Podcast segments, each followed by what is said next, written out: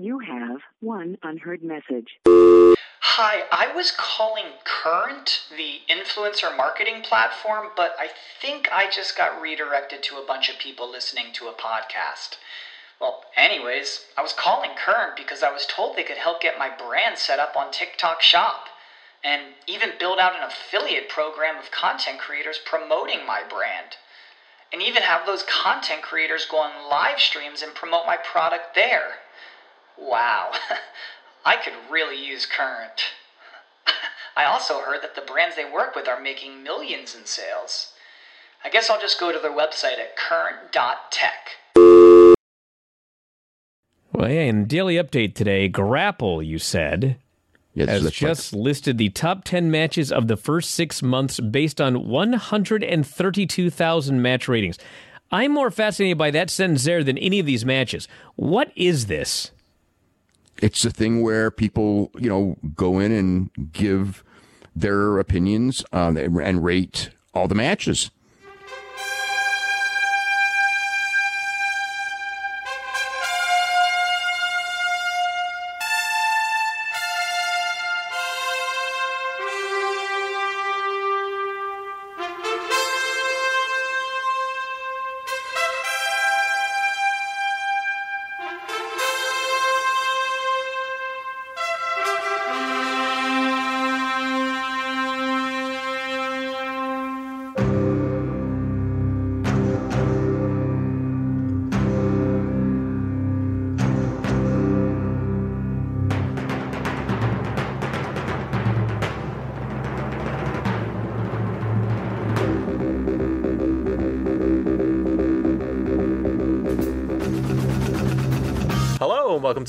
The official podcast of Grapple. I'm Benno. I'm JP. And I'm Gareth.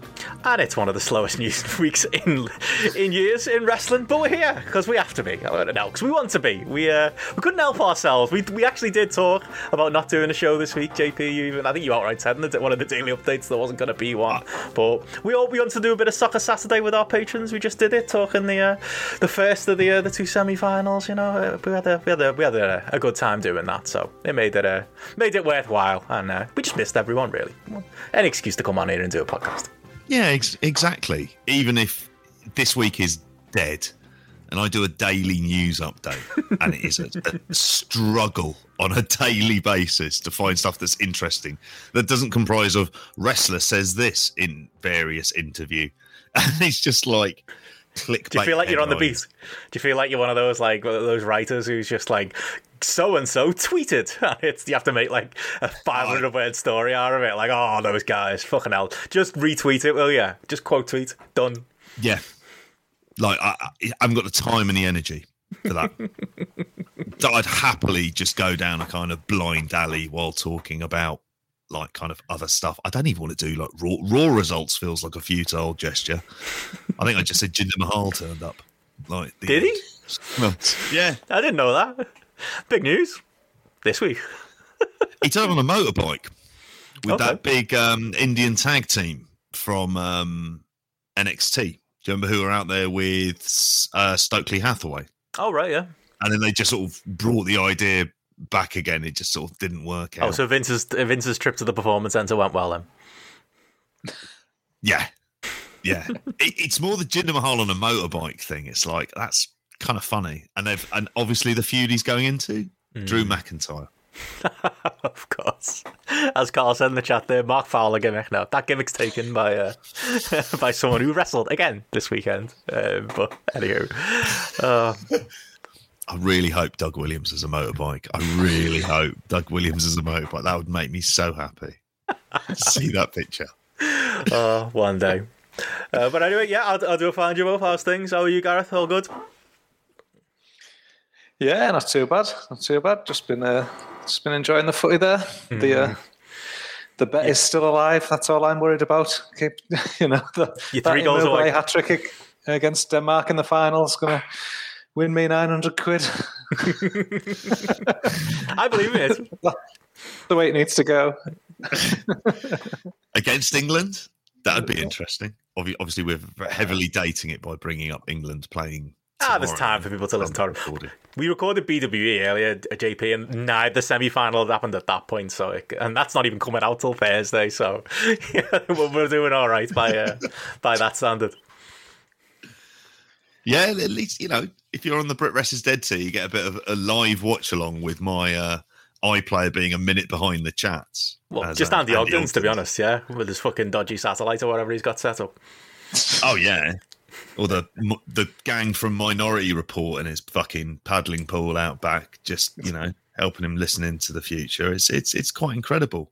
Um, but yeah, that's that's the game that's taking over the nation from tomorrow. I expect to be a lot of tension around mm. the place for it as well. Oh, I was in London at the weekend. I was saying like Leicester Square on Friday was fucking nuts. Like, I, like people were already starting. Like Saturday, it was like going nowhere near that. Going nowhere near that. I, I, I was in a nice bar. I knew, I knew what I knew what the score was um, in the England game, but I wasn't like I just want no part of like those kind of pubs. To be honest, I'm getting too old for it. I think I'd rather. Uh, we were saying in the pre-show, I'd rather watch the footy at home. Like that's my preference. Too old for that. Yeah, you could do those. It's To why- head- Sorry, go on. Yeah, I was gonna say, It's why I stopped going to match as well. I prefer to just watch it on telly in my own house, where I can just uh, not be surrounded by knobheads and just uh, yeah, just go and get a brew if I want one, Yeah. or a beer from the fridge. Not pay through the ass for it either. So see, see, my mates make fun of me because like I don't, I don't follow footy that closely, but I do follow footy that closely because of fancy football. Like football is a thing. Because I'll say this to me like hardcore Liverpool, Everton supporting mates. I definitely watch more footy than they do, just by virtue of like Saturday afternoon, Sunday afternoon, or whatever. It is almost constantly on in my house because I'm doing something else, probably tweeting or like mainly actually following me fancy football like scores as they go and it's just background noise it's just happening and i just it makes me it's comfortable i like it you know i don't actually want to pay too much attention to the actual content of the game but i do want to know who scored and i want to know who got the assist that's the important stuff and, and that's always like the comeback with Sarah and Alex in my house. It's like you don't even go the game, like we go the match, and I'm like, you know, like oh, oh, great, great, like that and see better on the telly. You're I'm- probably I'm- happy I'm- with that arrangement, aren't you? Yeah, yeah, I'm not sat behind a big wooden post, uh, trying, next to a load trying of- to see what's see what's going on hundred meters away from me. Yeah. Like, sat next to loads of fat old fellas farting into the seats and you know fucking and getting at Goodison as well just fucking fuming. And like you know they're going to be fuming all season now. Anytime Rafa does any slight thing wrong like the kickoff is going to be good. How are things at home by the way with the Rafa news Gareth? I've got to ask. Like, Uh, I think I think she's I think she's come round to the idea anyway. Because yeah, the, when it was the first rumblings were out, it was definitely I might not be you know. I'm not sure I can go the game if he's our manager anymore, which was the uh, the most extreme wow uh, extreme thing. But I don't know. Maybe the I think maybe the death threats that he was receiving. Maybe just uh, she. I don't think she was down with that. So I, th- I think she maybe that's uh, softened her up a bit. Some of these hardcore blues uh, uh, g- going uh, full. We know where you live on uh, on, on poor old Rafa. But uh, it's funny because I was expecting to like maybe turn on him myself and just but my still good old Rafa. We maybe see in that first derby when they fucking beat us or something like that, and then Rafa, Rafa's giving Rafa's giving it big fists up to the uh, to the away the, the away end or something like that, and then he'll uh, he'll do his big heel turn at Anfield or something. But uh, always like Rafa I'm, I, I, I'm just thinking nine, nine months time once they uh, hound him out of the club and. You, get, um, you know, he can uh, he can always do his shoot interview afterwards and uh, dish, dish the dirt. You know, yeah looking small forward to club that. again that's coming out Too much. Football needs more shoot interviews, proper shoot interviews. That's it. it. That's the problem, though, isn't it? They're all too well paid in wrestling. Like these old timers will do it for fifty quid, won't they? And a bit of coke. Like footy wise, it's not happening. They're all open to get a job on Match of the Day or something, aren't they? Uh, I'm saying that, yeah, like say, you get a get a Danny Cadamarteri or like Franny Jeffers or like one of these failed players. You might get, you might there might be an avenue for that actually. Football. I'm just thinking interviews. about this here, like 80s footballers or something like that. There, there's about Yeah. like Kenny Kenny Sansom. He'd be fucking. Is he? Oh, has he died? Or is he still alive? Kenny Sansom. I know he was. Uh, I knew he was a heavy drinker, like he was. I bet you Um, get a good shoot interview out of Kenny Sansom. uh, he- he- he's got it to get. There's a few of these. Like I think I think a Brian Kilcline shoot would be would be a great one. Yeah, He'd you turn up with a bandana or something like that and some mad beard. sitting down in a hotel room as we get some sort of RF video knockoff fucking JP video. curtain in the back. Yeah, J- JP Drive. there is the same font as well, just to take the piss. Um, Oh. What's the t-shirt you're wearing by the by the way, JP for the audio listeners? Uh, Oh, it is a Paul McGrath t-shirt again. I think I've, I've worn this before. Paul McGrath's uh, what is it? Uh, School of Football asterisk attendance is optional. Uh, a reference to his uh, non-attendance for training for many a years, down to his knackered knees and his personal issues. But he was like my favourite, um, uh, like Ireland defender. So yeah, yeah, got that on thought I'd go football for this to this today because I'm I'm expecting the place to go batshit tomorrow. I don't know about you two. when Gareth wins I'm- the fancy football. Then I don't know if that's going to be happening. It's, there's going to be a lot of "it's coming home." I think those those those three words, if they weren't already drilled into everyone in in England, then it, it's going to get fucking worse because I I can't ju- see them losing to Denmark. I Jordan, was so feeling- Jordan sounds like he's getting a bit worried in the chat there. Oh, He's, uh, they're saying he's uh, getting tasty at the top. I think uh, it's game on, game on in the fantasy league there, Jordan. I'm just take that crown. I'm just happy to be top half of the table at this point. That was that's I've been putting a lot of effort into this fancy league just to just to get to a respectable place. Like that's all I want. I don't. I just want, don't want to be embarrassed using all my fucking wild cards and my transfers and there's like a lightning round or something you can do in the final. I don't even know what it is. But like I'm doing it all. so oh, where where are you at the minute, Benno? Like fiftieth, something like that. I think I have to double check.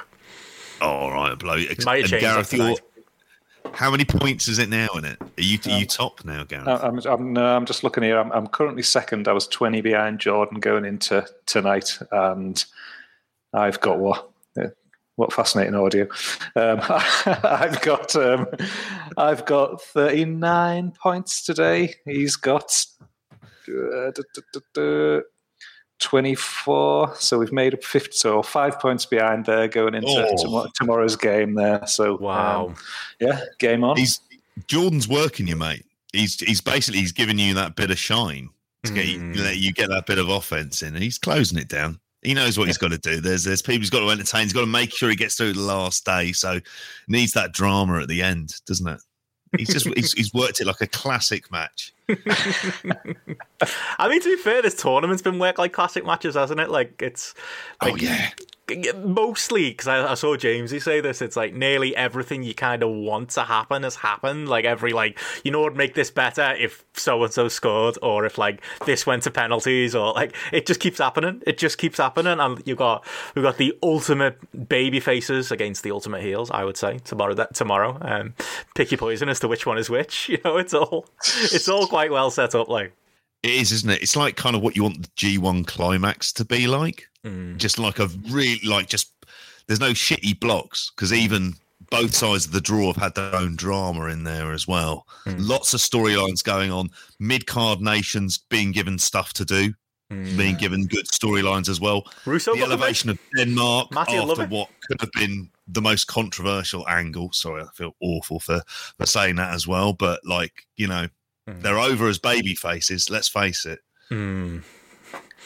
oh yeah, Well, this is this is like the the European Championships. It's a bit, it's a bit like the Intercontinental title, isn't it? In the uh, in the late eighties, early nineties, there. So uh, England just uh, just just just doing that little run there, going for the IC belt before you never know they might get that world England title. work.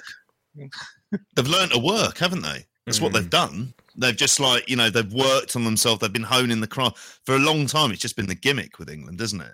It's just Oh, think, yeah, I can do promos. We can do character. yeah. Got big stars. No, where's the work rate? Yeah, spent a lot, spent, spent a lot of, on the gear. Look good and all that. You know. I don't even think they Yeah, look good. I, I feel like they were like they were like those indies who book ex WWE stars. You know what I mean? Like well past that prime, like sticking sticking with the names longer than you. Or maybe a bit TNA. Maybe maybe that's the uh, comparison. They've, uh, they've, they've, they've learned to work. They've learned to slow down a bit, haven't they? They've, They uh, have. the, the, their style of play just Slow a bit down, more Selma. control. Less less high spots. They just need to uh, just take a bit more control and just uh, sometimes you've just got to grab a headlock, haven't you? And uh, it just uh, just sees you through. but they're able to work that headlock now. And I've enjoyed this Italy face turn. I think it's worked. for me. Like uh, you know, sometimes you're thinking to yourself, they've been a heel generally for quite a long time. At times, Italy, it's you know. They're, they're used to working heel, you know, can definitely kind of like lead a match. It could be long, could be could be kind of dull as well, but you know, with a good amount of solid work rate against a good opponent. Hmm. And I think tonight, you know, the carried carried Spain. I think. Well, Spain turned up, didn't they? That's, uh, Hmm. somewhat, you know, good Uh, workers. And good, good on the Germans as well. Just um, going out of the territory on their backs as well. You know, just uh, just doing the uh, Over England. doing the JOB. job for the uh, the up, up and comers there. Just uh, yeah, up to perfection. This. That's worked out well. And uh, yeah, you know, when is the final? Is it Saturday? Sunday. Sunday. I want to say. Oh, okay. So that's Um, who are we picking to win before we before we move on? The whole thing. I don't want to say England, but I feel like it. We're going to get some like it. dogs abused for this for our complete lack of enthusiasm. Let's say Denmark. I think it's going to be. Den- well, we honestly like this time during the World Cup. Like I was, I, I even I got Yeah. dragged into it. Um, this time I'm still not really feeling it. Maybe I'll be glory hunter and we get through the semis and I'll you know th- through a win there and I'll uh, I'll be cheering for the lads. But You changed. I think Denmark probably.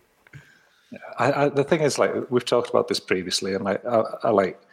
I don't actively want them to lose or anything like that. I'm not one of these people who's like, ha ha, I want England to get beat or anything like that. But I just can't like emotionally invest. I just can't like, I'm just not emotionally invested in them at all. I was thinking on the old wrestling analogies, it's a bit WWE ish almost kind of thing that they're just, there's someone that's there and there's, you know, obviously there's, you know, quality people there and things, but I just don't, I just don't care kind of thing. If, if they win, great, good for, good for, for the players and good for anyone who's behind England. But I think the only time I've I cheered that Jordan Henderson goal because it was Jordan Henderson. He's my favourite footballer. So like um, that was like literally I was off my seat for him getting that fourth uh, the other day. But apart from that, I can't see myself. Uh, He's having a good last run, isn't he? good lad. Yeah. There you go. It'd be, it'd, be, it'd, be, nice. Maybe maybe Kane picks up a knock tomorrow. England get to the final, and Henderson has to step in as captain for the final and uh, lift lift, an, lift another trophy, the trophy magnet, and he can do his little dance. As Don said in the chat, there he goes taking food off Harry Kane's table as always. Stone Cold Gareth. Uh, yeah, if it if it happens, we'll use fucking World in Motion for the theme next week or something. You know, we'll uh, Yeah. we'll do our we'll do our due duty. It's a great song to be fair, so it's uh, that's okay. I'm fine with doing that. I was li- I was listening to Graps and Claps today, Andy's review of the uh, trip to Future Shock, and I think show two started with World in Motion, and that was like. I was like, yeah, as much as as much as I can't emotionally invest in the uh, England team, I can fucking emotionally invest in this song. Like, what a fucking Yeah. tune that is! Like, Three Lions is the one, isn't it, that gets all the, uh, you know, that gets all the press. But fucking, what a banger that Oh, tune is! yeah. World in Motion. I did in cassette, on cassette uh, as a kid. You know, I'm sure we all we all owned it in some form at, at some point. Oh Great. God, yeah, big New Order fan. Hmm. So just it, it's it's just amazing. Like I mean, it, I could do without Keith Allen in the video, frankly, because he's always gotten on my fucking nerves. But Hmm. like, just as a song, it's not really going to be beaten. Although I want to do a shout out for "Put Them Under Pressure," which was the Hmm. Ireland 1990 one, which has got a great guitar solo at the beginning of it. Hmm. Um, but I yeah, always, lo- I always love though. I remember reading Peter Beardsley's autobiography, and his in his autobiography he was saying about for the rap part that it wasn't like it wasn't always going to be John Barnes, and he said there was like they pulled four of us into a room, and it was like John Barnes, Peter Beardsley, like two, you know, two of us, like Mark Wright and Terry Butcher or something. Like that. And I was like, imagine if instead of it been John Barnes doing the rap, it had been Peter Beardsley. Like, can, you, imagine? Been very different song. Uh, I was also didn't of he Peter cross the divide kind of guy, between Everton and Liverpool? Didn't he? He played for did. both Everton and Liverpool. Yeah, he did. We should never have sold him. Full circle. Um, Too early to get rid of him. an extraordinarily looking man. I think it's possibly the politest way of putting it. yeah, you look like you should be in a sitcom, like as like the side character or something. he was a, he was an odd Absolutely demon. wild. The haircut, everything else. It was just like, yeah. At that point, you thought, thought Geordies, you go from Gazza to Beardsley. It's like, wow, that's a, that's a leap. Work rate though, Are we- you are we know, allowed- these you know, it's not about the look, it's not about the you know the Hell of a superstar look. it's about the work. Bobby Eaton, mate. Bobby Eaton. Yeah, that's it. That sums him up. You're like Bobby Eaton, but in like 1996, looking out of place on Nitro against Rey Mysterio. That's the Bobby Eaton he was. Yeah. Are we, are we allowed, uh, thinking about it actually? Are we allowed to talk about Peter Beardsley? Wasn't he in a bit of bother recently? Yeah, wasn't it? Oh, racist they really remarks as a coach, and I think he got sacked. Oh, for fuck's Yeah. sake. He's Oh, a there you go. footballer from the 80s. Can't trust anyone, can you? Nope, Wrestling comparisons continue. Absolutely. it does. Oh, yeah. Yeah. it's- Yours in sport, bad Beardsley. Anywho. Um, in, in non football news, because we said we weren't going to touch any of that today. Um, how, how did Jab go, JP? You feeling good? Uh, one of the Um, reasons we're recording ro- on a Tuesday. Well, yeah, yeah, feeling, yeah, was feeling a bit ropey, frankly, over last week. Just sort of very lethargic, particularly like today. But this evening, I feel like I've perked up. I fell asleep, like kind of, I was working from home straight after that. So I'm like, right, okay, I've kind of woken up a bit. So yeah, second jabs there. I will say I was having some issues with the 4G on my uh, on my phone, um, and it seems to be cured. That's all I'm going to say. So, Oh, good, uh, okay. yeah, it's it's good on that front. So my phone's sorted, if nothing else. So yeah, it's uh, time to go. Well, I can't really go buck wild, but it appears to be that all regulations are ending soon enough. So honest to God, yeah. Like I, I love that. Like the country that voted for the Tories are being left to our own devices. Like, ah, we trust you, the great British public, to make your decision. Like, fuck, I'm. I'm still going to be wearing my mask. Like, I don't care. it's like, I quite enjoy wearing it. I like going to shops and not having to, you know, bump into anybody or, you know, you Brilliant hiding device. It's great. I love it. But also, I don't want to be near people either. So fucking social distancing can carry on. You know, there'll be exceptions, you know, but I think overall, I don't mind. The people I know, yeah, sure, fair enough. But I quite enjoy this world where I'm like away from strangers. Like, I went to, you know, I was going to mention that on the podcast. Went to, uh, went to see Fast and Furious Nine in the cinemas finally. Oh. And uh, went to the the biggest IMAX in, uh, I think it's Europe or maybe England. Um, in the uh, the B- the BFI. Ever been the BFI, JP? the Waterloo one. Yeah, yeah, yeah. Yeah, It's the a- big kind of dome. Yes, I was a there fucking for the Dark Knight Rises. It's like being in Milton Keynes. Like it's like it's literally the roundabout is the cinema. Like I couldn't work out how to get in for like twenty minutes. Um, but like my point was Wild. like it was great because social distancing. Because like I was on my own anyway, but like I hate hate being assigned to like sit near people and stuff. Fucking like twenty seats either side of me, no one near me. Great big screen, fucking great. There's some benefits to this pandemic, I'm telling you. I saw, I saw that you posted that picture of the screen, and I thought it was just you in your in your living room on your projector. Yeah, So you have to go big or go home, Gareth. Literally, like you know, you got to.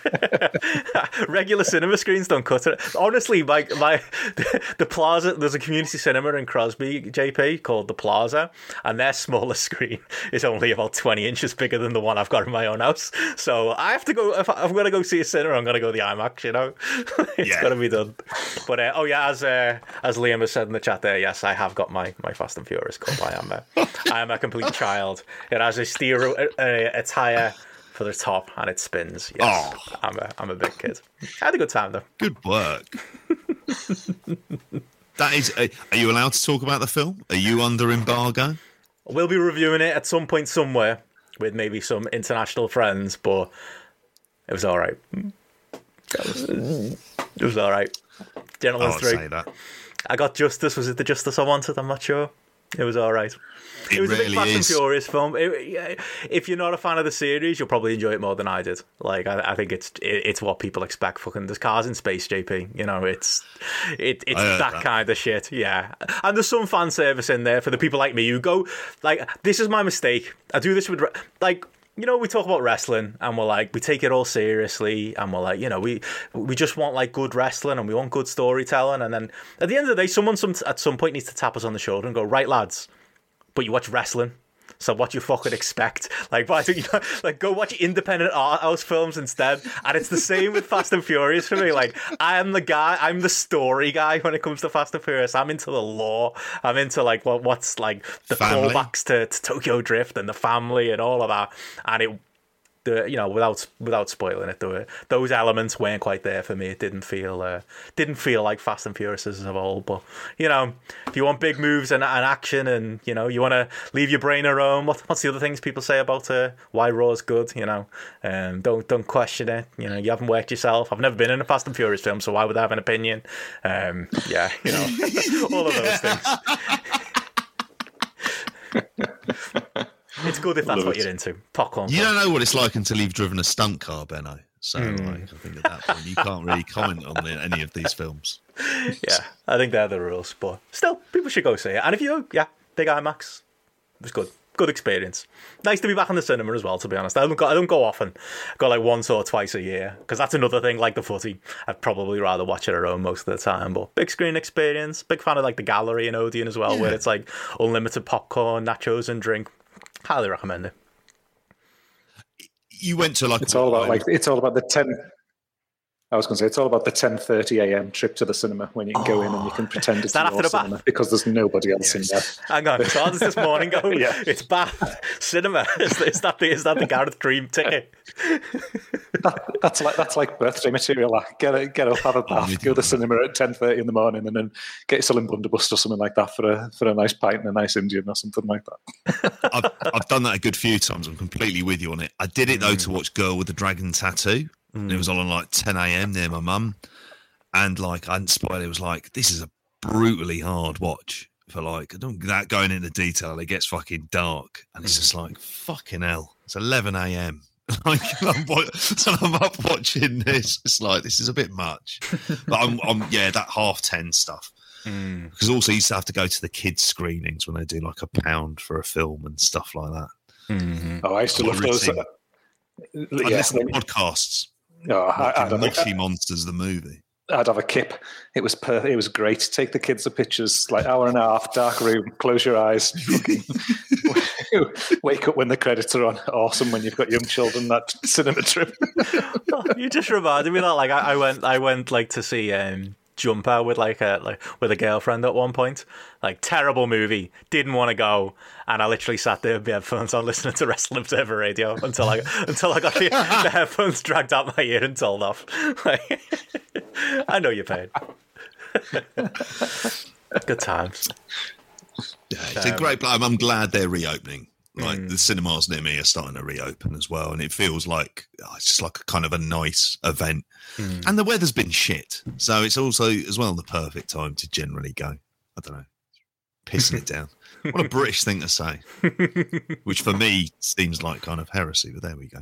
Ah, it works. It works. But yeah, we will. Uh, I mentioned Observer Radio there. We will be talking about that in a, in a little while. But uh, before we uh, we do get to, What is that? I don't, I don't know What is Observer Radio? who is Bryan Alvarez. Nobody knows. Uh, we'll, get there. Uh, but before we do, we do have our we have to get through our plugs, and we will mention uh, our Patreon is uh, it's a fresh month, and we've kicked off the fresh month with punishments from our, our lovely patrons who uh, who voted for us to do a mixtape episode, and it was as we mentioned at the tail end of last week's episode. The Triple H Reign of Terror episode, or as Gareth dubbed it, the Reign of Terror Rising, which is a fantastic title itself. And yeah, uh, in saying that, we had a good time talking it. Matty came on. I think Matty was uh, was was a delight as always, uh, teaching us the way the, uh, the the lore of the Shagger. Uh, if you don't get that reference, you should listen to the podcast. um, and we watched some fucking rough matches, some rough angles, but I felt like we had a good discussion. And you know, it was a new period for you, wasn't it, Gareth? It wasn't like something you you lived through the uh, the pain of, like uh, like me and JP, who clearly have still got those open wounds. If uh, if anyone's listened to it. Yeah, it was a it was a definite blind spot for me from a two year period or two or three year period of not watching not watching wrestling at that point. So yeah, I think my um I think my take on things was a bit different to yours, wasn't it? Because I hadn't been suffering the week in week out twenty minute every single week Triple H monologues at the start of uh, at the start of Raw. I was just watching this in pure isolation of just watching five matches and going off what I'd read on the internet at the time when I was uh, in an internet cafe somewhere around, somewhere around the world, uh, reading what was going on in, in WWE at the time, and not sounding particularly enthused about it. But yeah, it was um, wasn't wasn't as wasn't as bad as I thought. And some of those decisions that are um, you know painted as been awful, mm, maybe not so when you're watching the uh, watching the match in the bubble. But um, yeah, Watch out, you- I, I- I- fresh I- didn't expect to be the uh, I didn't expect to be the one siding with trips on uh, a few of these uh, instances, but that's where I found myself. Positively loved him, didn't he, JP? We thought Matty would be the uh, the, the, the positive Triple H guy, but there he is. Yeah, I mean that was the conversation we had though. It was like Gareth watching it like with a fresh set of eyes, seeing the matches and the individual segments for what they were. But that's the I, I will always say that is the Triple H Jedi mantra because he can justify every one of his fucking bad decisions and oh oh and make them good decisions. And there's logic to every single one of them it's it's the mount it was the mounting pressure of living through two years of Triple H opening programs on Raw and it being like fucking Poochie in The Simpsons. Like every time Poochie isn't on screen, you got to ask what Poochie's up to. Like that was that was Triple H in two thousand and two and two thousand and three, and that's the pain we're still reliving. Like from our side, isn't it, JP?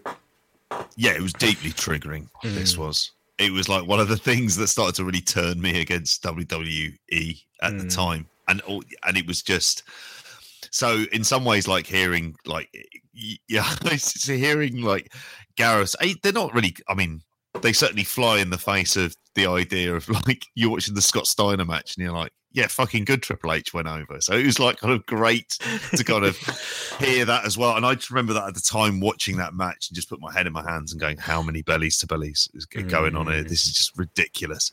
Um, it's an interesting period of time. Mm. Um, you know, we say that you know that's described as the reign of terror. Has it ever really ended? The I reign dis- of terror. yeah, I disagree with Matty's end point. To be honest, like, I feel like it lasted a good few years after it, if it even ended. JP.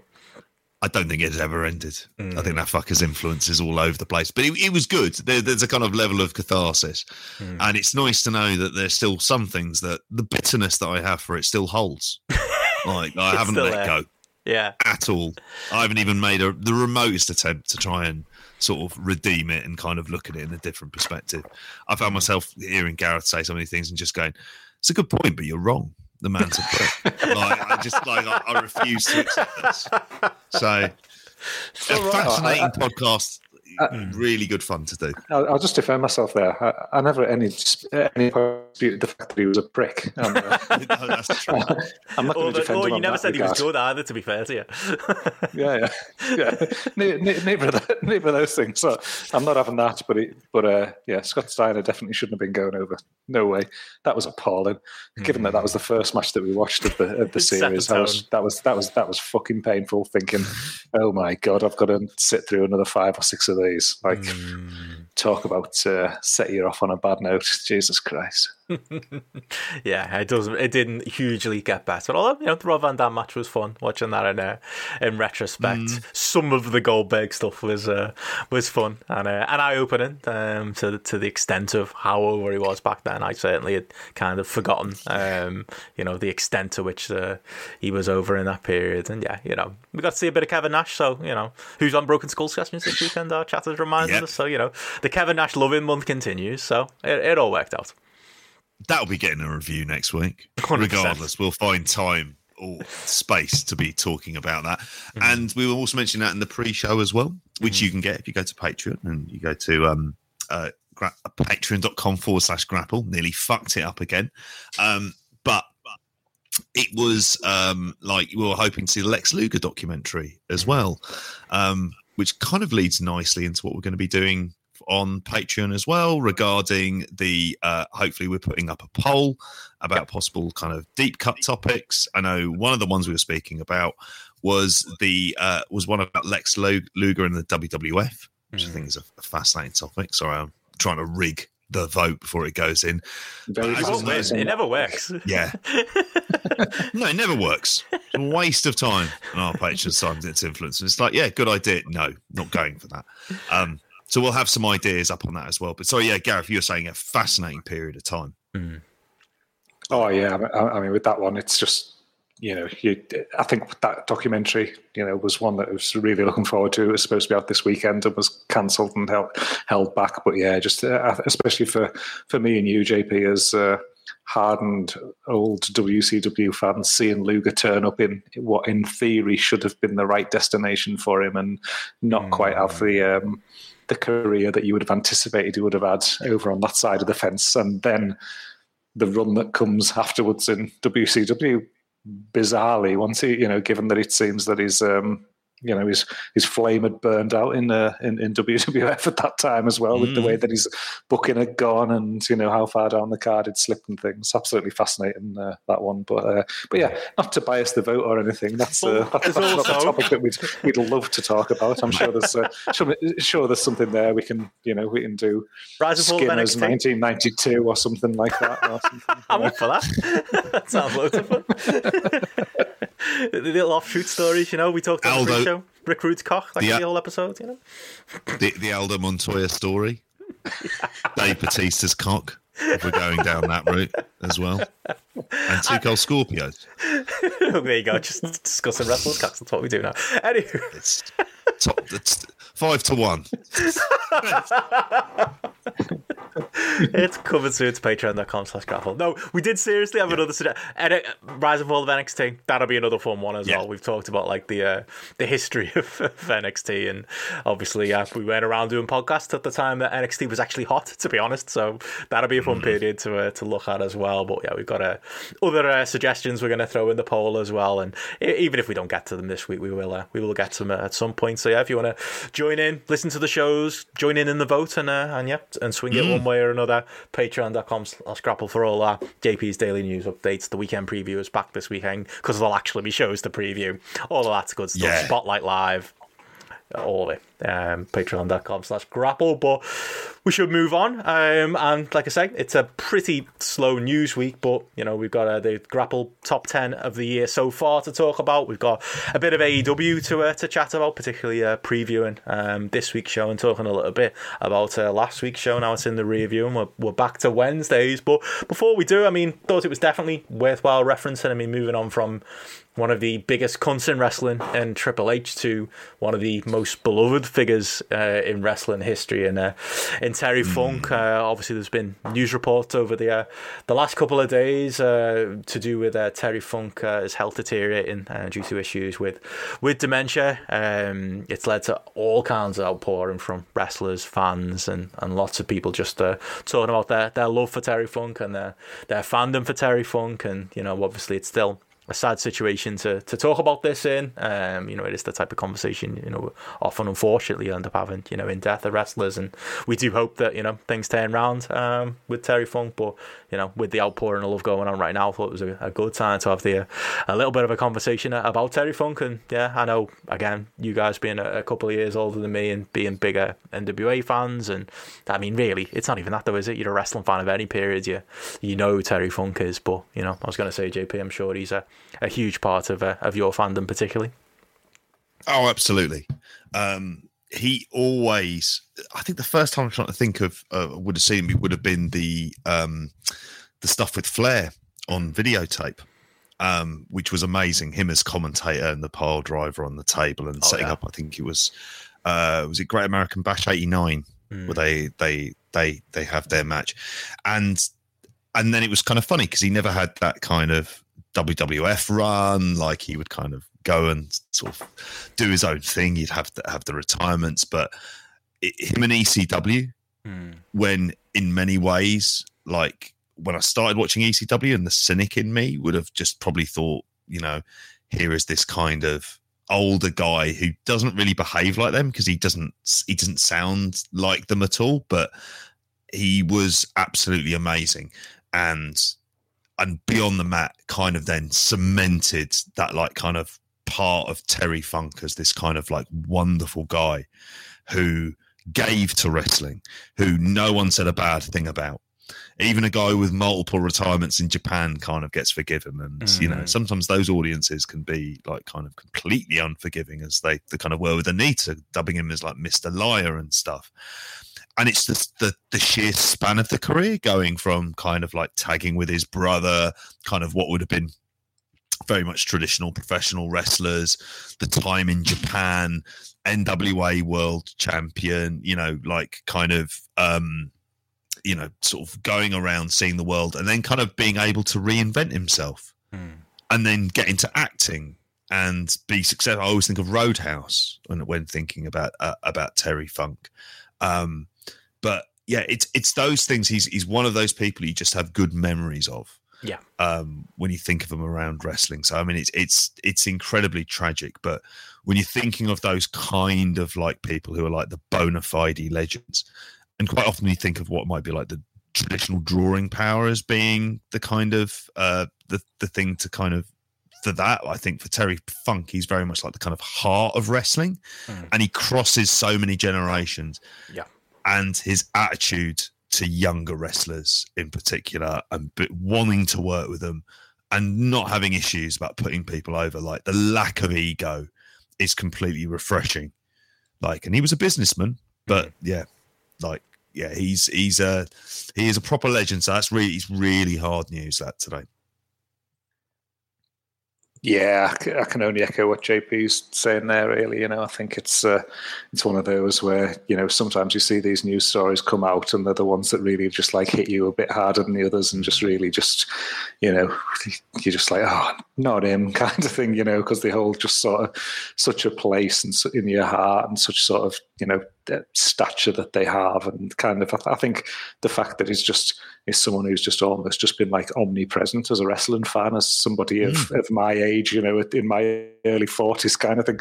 Terry Funk has just always been there in in, in some form or another, whether it's in the ring, like JP says, if it's something in like documentaries, if it's even just been like referenced and things like that, been brought up in different areas, and he is really someone who you just, you know, you really, you know, you you, you look at, you know, the careers that people have had, and you know, God, who's had more impact in their career than Terry Funk? There's there's not many people out there, and you know, I think the level of respect that he that he that he has in the industry, you know, just from from you know all his peers across so many different decades, you know, people you know people of different ages and things like that. It's just testament really to to to, to what he's brought to the wrestling industry. And then if, again, if you just think of something like him having that like NWA title run in the mid seventies. 15 years later, he's doing that Flair angle and that little W, you know, NWA, WCW run there with, with, with Flair that JP referenced. By the time, you know, you, you you look at another half a decade or more later and he's, he's doing the ECW stuff. And I think it was one of those where at the time as well, like he just he lended that real like legitimacy and credibility to ECW that you know in those early days I think just elevated it just a little bit more and just really kind of helped put it on that uh, initial platform and initial pedestal for people to maybe take a little bit more you know a little bit more seriously than people people might otherwise have done. And yeah you know I think it it's it's it's it's one of those where you look at it there and you think about that you know the the, the early involvement that he, he had it it definitely helped set ECW apart. And then and then you think even beyond that you know stretching into the attitude era and his stuff with the, the chainsaw charlie stuff. And you think how far removed and how much later that is than a mid 70s NWA title run, and you think, what an entirely different, you know, it's like a different planet almost. You know, if you compare that, you know, what's happened in the world of, of wrestling 25 years later from that point to that, and he still came across as, you know, relevant and like he he, he- he had it.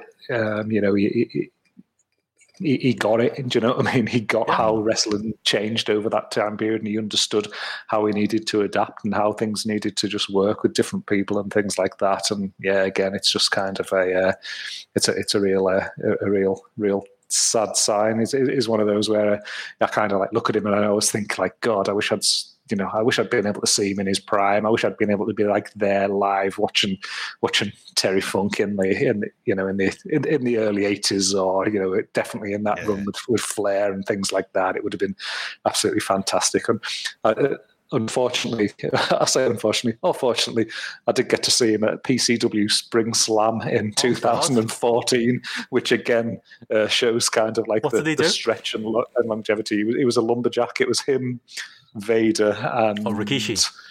Was it Rikishi? And you know, um, seeing seeing uh, after after the main event, seeing um, Terry Funk dan- doing like the Rikishi dance with Rikishi in the ring in a nightclub in Preston. What a what, what a what an awesome awesome experience. That was definitely one where it was like, okay, there's different settings that I definitely prefer to see Terry Funk, but the fact that he was still there, you know, Mm. 2014, still entertain crowds in whatever way he could, like, fant- you know, fantastic. And I'm sure there's uh, th- um, there's probably some great stories of uh, of that trip as well. But yeah, you just uh, you just hope that he's um, is a, is a you know is as well as he can be, I suppose, in, in, in this you know in this situation, and you know. But yeah, what a what a guy, what a legend. I know, and it's like you know, you say that about him, like you know, spanning time. Like I saw Alan Cheap Shot say earlier today about how like he's the one person who's wrestled uh, Rocky Maivia, Rocky Johnson, and the High Chief Peter Maivia. That's how far like Terry. Fo- And then you know, I know we're making light of it, but the fact that he, he did a PCW show, you know, the fact that like he was still around on you know the indie circuit in the 2000s, the fact that he's all over that MLW, you know, footage that they constantly recycle on TV, you know, he even made like mini returns to like you know he did some WWE stuff in the, in the 2000s and such, and yeah, he's he's someone for me like yeah, he's as far as like wrestling fandom goes, obviously, you know, you guys goes back a, a little bit further, but you know, that 100% remember, you know, the angles with Flair and like you say, the table pile driver and all of that stuff. You know, distinctly remember, you know, how big a part, like you said there, Gareth, he was of, you know, early ECW, um, and you know, being like the the, the old man, you know type that you know he was he was the one older kind of character you know um, I remember Paul Heyman saying that when he wanted to take over TNA it was like no you have one of them. Yeah. and it's Terry Funk you don't have like 50 of them you know what I mean? And he was probably like no, no one Terry Funk he's probably like 40 at that point you know? Um, but like that, that was that was how you know Yeah. he was cast. I think he was actually in his, his late 40s I'm pretty sure um, during that ECW run but you know uh, it's one of them. Um, he's he's he's he's an absolute legend, and you know, fan like me might have got introduced to him through that, or might have got int- introduced to him through you know the Chainsaw Charlie stuff. Um, you know, on on Raw when he was coming out with Foley, and they couldn't help but you know reference that it was Terry Funk, and you know ended up kind of going back to that. Um, you know. Speaking to talking about him as if he's just he's just Terry Funk after that, but like distinctly remember all that. The going back and you know one of the first tape trading experiences I had was buying IWA King of the Death matches to see Yeah. him and Mick, you know, go back and forth in those matches. You know, the fact that he's done that too, you know, as well as being some of the, the greatest wrestling angles of all time. Like in the eighties, he, he went and did death matches in the nineties. You know, it's just that's Yeah. Terry Funk, isn't it? That's the that's the it, it, it feels a little bit on a much you know higher level, but a little bit like the conversation we had about Tracy Smothers. But you know, Tracy Smothers, for as, as lovable as he was and as great a career as he had, he was a journeyman. Terry Funk did all of this as like a top guy, didn't he? Like it's it's absolutely crazy. No one's gonna have a career like that again. Absolutely not. And it's hmm. properly from that kind of territorial part because he was a big name in Memphis. He had like hmm. a big run with Jerry Lawler. There would be stuff from that. I think there's an is it who did he do the empty arena match with famously? Is that with Lawler? Mm, I think so. Yeah. That's that sounds like a kind of Memphis thing to do. Mm. Um, yeah, he he he transcends kind of all the different forms of wrestling, and it's also Japan Mm. as well because it was it was. Did he do all Japan and New Japan? Just having a look now on his- Pretty sure he on- did. Yeah. Yeah. on there as well. Yeah, I can see. I can certainly see all Japan on there. Just having a I was going to say it was the All Japan run, wasn't it? Yeah. That he was, Mm, he, was the he was most, most It'd be mo- yeah. Most for that, he did have two matches in in New Japan, but yeah, it's it's yeah, it's that. You look at where he is. I mean, he's such an in. Yeah, it, it it's just that his legacy is enormous, Mm. and it's a good legacy, and you don't hear people slagging him off. Mm. No. like and it is it's you know and you think if you want an example of it look at the clip with him and De- um, dennis stamp Mm. when he makes dennis stamp the referee Mm. for his retirement match against bret Mm. and the fact that he could have that um, a retirement match in an independent show in amarillo and Mm. everyone would come along to it and it's against bret hart you know it's it, it's it's quite incredible to to kind of think of it Mm. And again, And, and it's their even that from the Amarillo side was obviously that his dad's Yeah. territory that him and Dory ended Oh, up yeah. taking over, and th- you know, Yeah. and again, I'm re- I'm reading, you know, that um, um, Death of the Territories book at the minute, and there's a there's a lot in there about that that that as well. And you, you know, again, the the impact that that had as a as, as, a promotion, you know, certainly in Texas, and certainly been a good place for people to go and work. And you know, the the, the way that wrestlers were were you know treated and opportunities that they they had when when working there as well. And again, it just sort of shows that element of stretch and impact that he has on you know you know as as well as influencing people in ECW in the nineties, his influence on all mm-hmm. these wrestlers that are passing through that territory in the in the in the seventies as well. And you, like you know, you're saying there about the you know what um, what what Alan had said about him wrestling like the, the three tiers of the of the Maivia family, or almost kind of. Thing. If you think if you almost put like a God, if if you put together a diagram or something like that of lines coming off Terry Funk of all the interrelationships of wrestlers that he's worked with Mm. and the, the the impact that's spread as a result of it, you know, there can't be many people who've had as as big a, a, a, a you know almost like touched on as many parts of the industry over the last last half decade and, and had an influence on it as he has.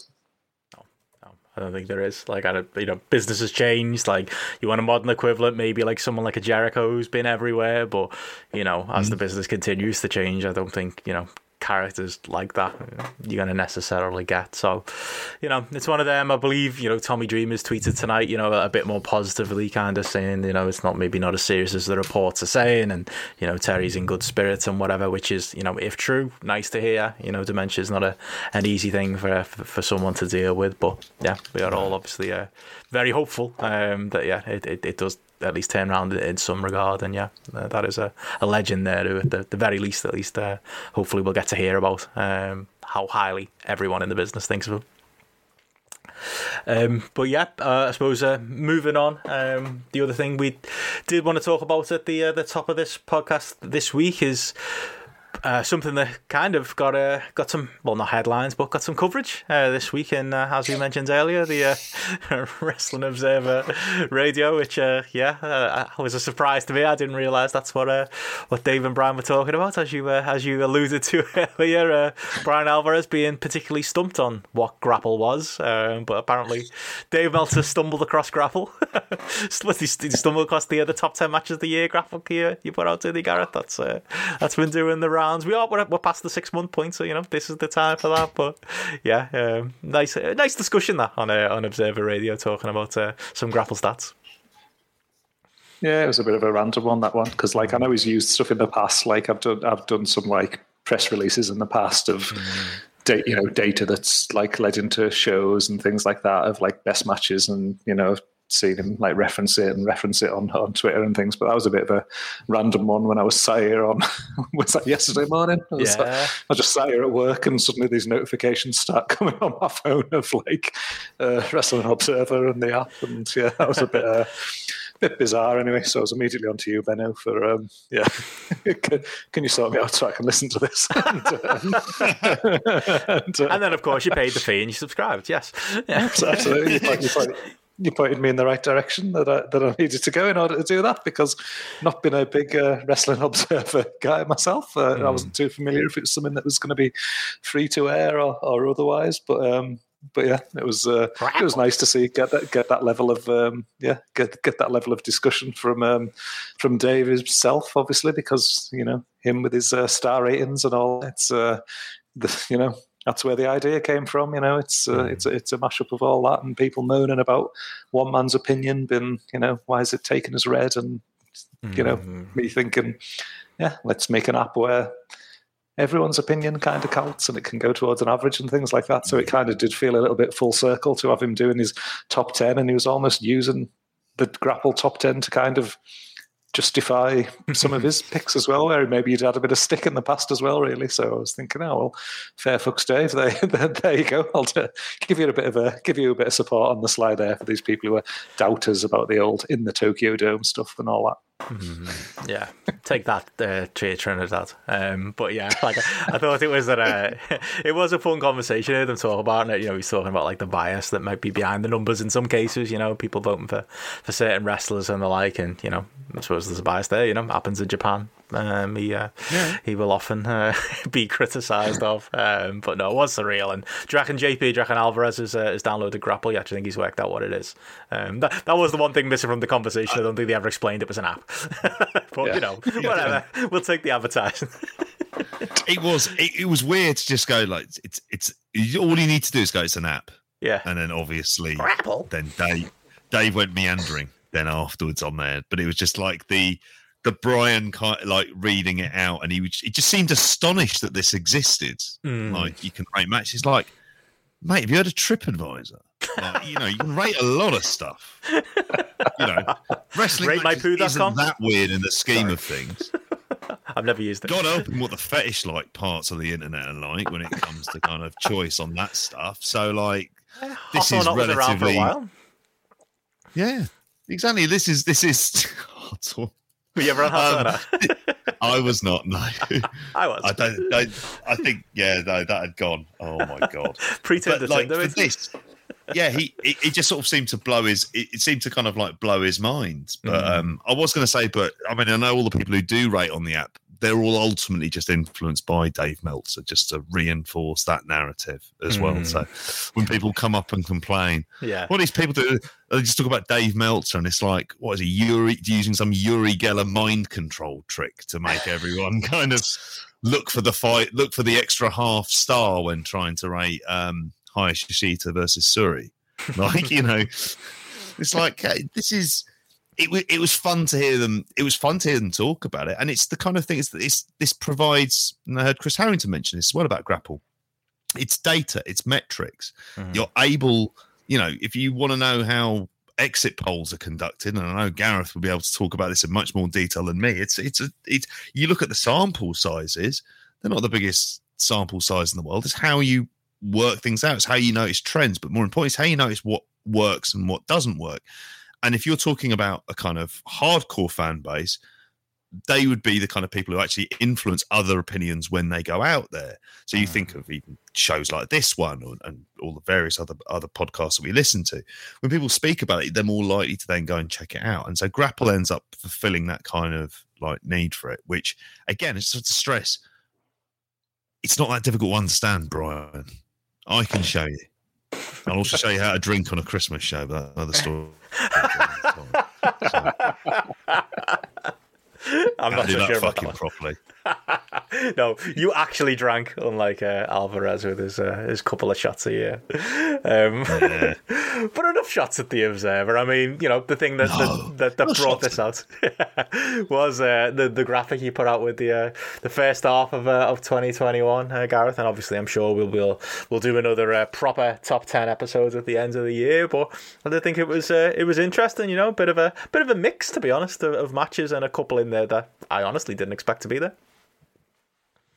Yeah, I mean, I think when you, um, you know, I think if anybody wants to like look at the, the list easily, you can, you know, go to at Grapple App on Twitter, and it's pinned there as the top tweet. That um, so you can you can look at the graphic there and see see the top ten.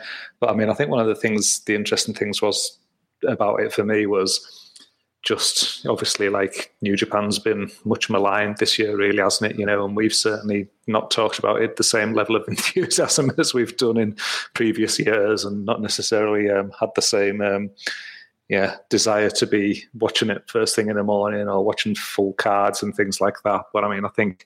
As is always the case with New Japan, one of the things that you can't dispute is at the top end when you get two great wrestlers in the in the ring, given the amount of time that they're given, you know, it's always going to produce, you know, good matches because, you, you, you know, at the, at the end of the day, you strip everything about everything out of the way.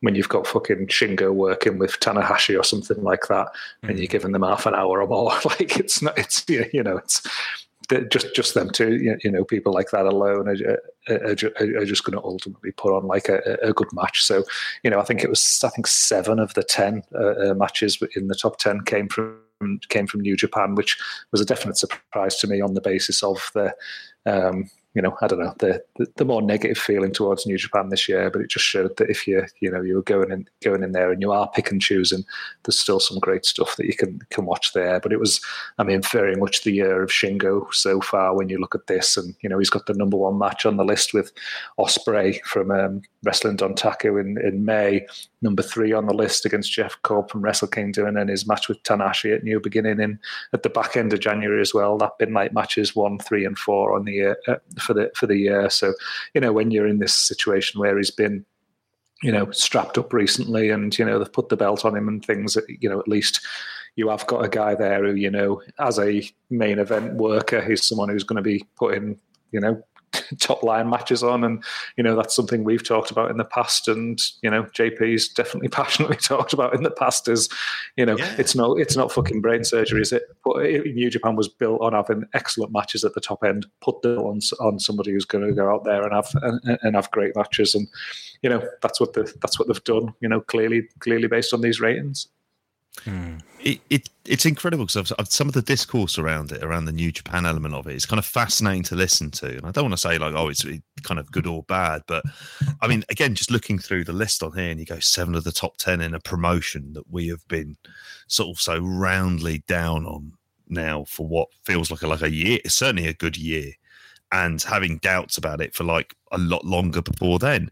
Um, it's it's just if if you're thinking on there as well, I mean, like obviously there's two matches against Will Ospreay. I, I always look at the Jeff Cobb one as kind of being more shocking. So the idea that it's it's not just your traditional New Japan epic main event, mm. like he's working something that was like third, fourth from the top on that second day of the Tokyo Dome, mm-hmm. and he's kind of having like the match of the night. Like it, it, it's it's it's really incredible, isn't it? And it's also the fact that uh, on a lot of these shows, they're kind of one or two match shows. So the idea that they're having to put certain people into these positions because that's what they're going to deliver, and it just shows you the level of trust they've got in Shingo and how Shingo actually does deliver on that match quality basis.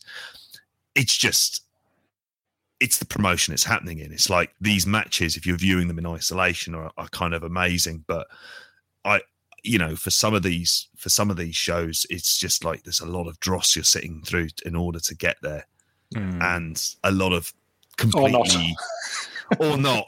in our cases, we've just given up. We even given up reviewing shows where they just have New like Japan? when me and Benno will look at like two New Japan shows over a weekend and go, there's just tags, just mm. relentless tags, mm. and you're just reminded that they have some amazing professional wrestlers, and if they put them into half decent storylines and let them wrestle some singles matches, it's a crazy concept. like you can have a really good promotion. Hmm. But no, let's have Lij versus Bullet Club again. Like you know, it's it's yeah, it it it doesn't point at the bigger issue. I think it says like Yeah. when it comes down to it, if you're looking for like a great match to go to, New Japan is still the place that ultimately is probably is the more likely to give you it Yeah. but it doesn't tell you the kind of like one of the things about this is it's like the kind of deeper problems with with New Japan aren't things that they go beyond like the quality of these matches. I was gonna say, I mean, to push back a little bit, and it, it doesn't really go. I mean, really, this top ten, like I'm looking at the Shingo domination, I'm going, yep, yep, yep, yep, that's fair. And it, mm-hmm. for me, it's uh, like I was looking at this list and you know getting ready for this podcast and going, okay, what did I rate these matches? What else did I rate? In fact, you know, and again, this whole podcast is an ad Patreon now the Grapple app. You can filter on the Grapple app and, and see what your highest rated matches are. And I was, look, I'll be honest, I was looking at some of mine that I gave four point two five stars to, going, don't remember a thing about that match probably shouldn't have given it 4.25 if that's the case. Because i do think because will said it in the, in the chat there you know sometimes you know because new japan matches go long people almost feel well that's epic so i've got to rate it high. I still think there's a part of me that's like i can't but it's a new japan main event i can't give it three and a half stars you know? I d and i have don't get me wrong this year like I, i've gone low but uh, i do sort of think sometimes maybe there's a there's a bit of an inherent bias there. I don't know what you think gareth. Uh, uh, mine's mine's the other way. With, with some of this last year has been where matches have gone too long. I've been thinking that would have been a five, four and a half if that if they'd lobbed that last ten minutes off or something. You know, there's been there's been some instances there for, there for me where I've thought, oh, this is really peaking, and then it starts to drag at the end, and then it's like, "Ugh, actually, I didn't enjoy that much uh, as much as I was enjoying up to that point, or, or, or I thought I was going to enjoy it to to that point. So I mean, there's a I feel personally like there's a bit of there's a bit of give and take from that that perspective. But Yeah. I'm probably similar to you though, Benno, as well. That like you know, one of the first things I did was go on there and go, all right, well, let's you know look at my ratings for for the year and let's let's pick out any differences that come out there. And there was a lot of matches there that I've given.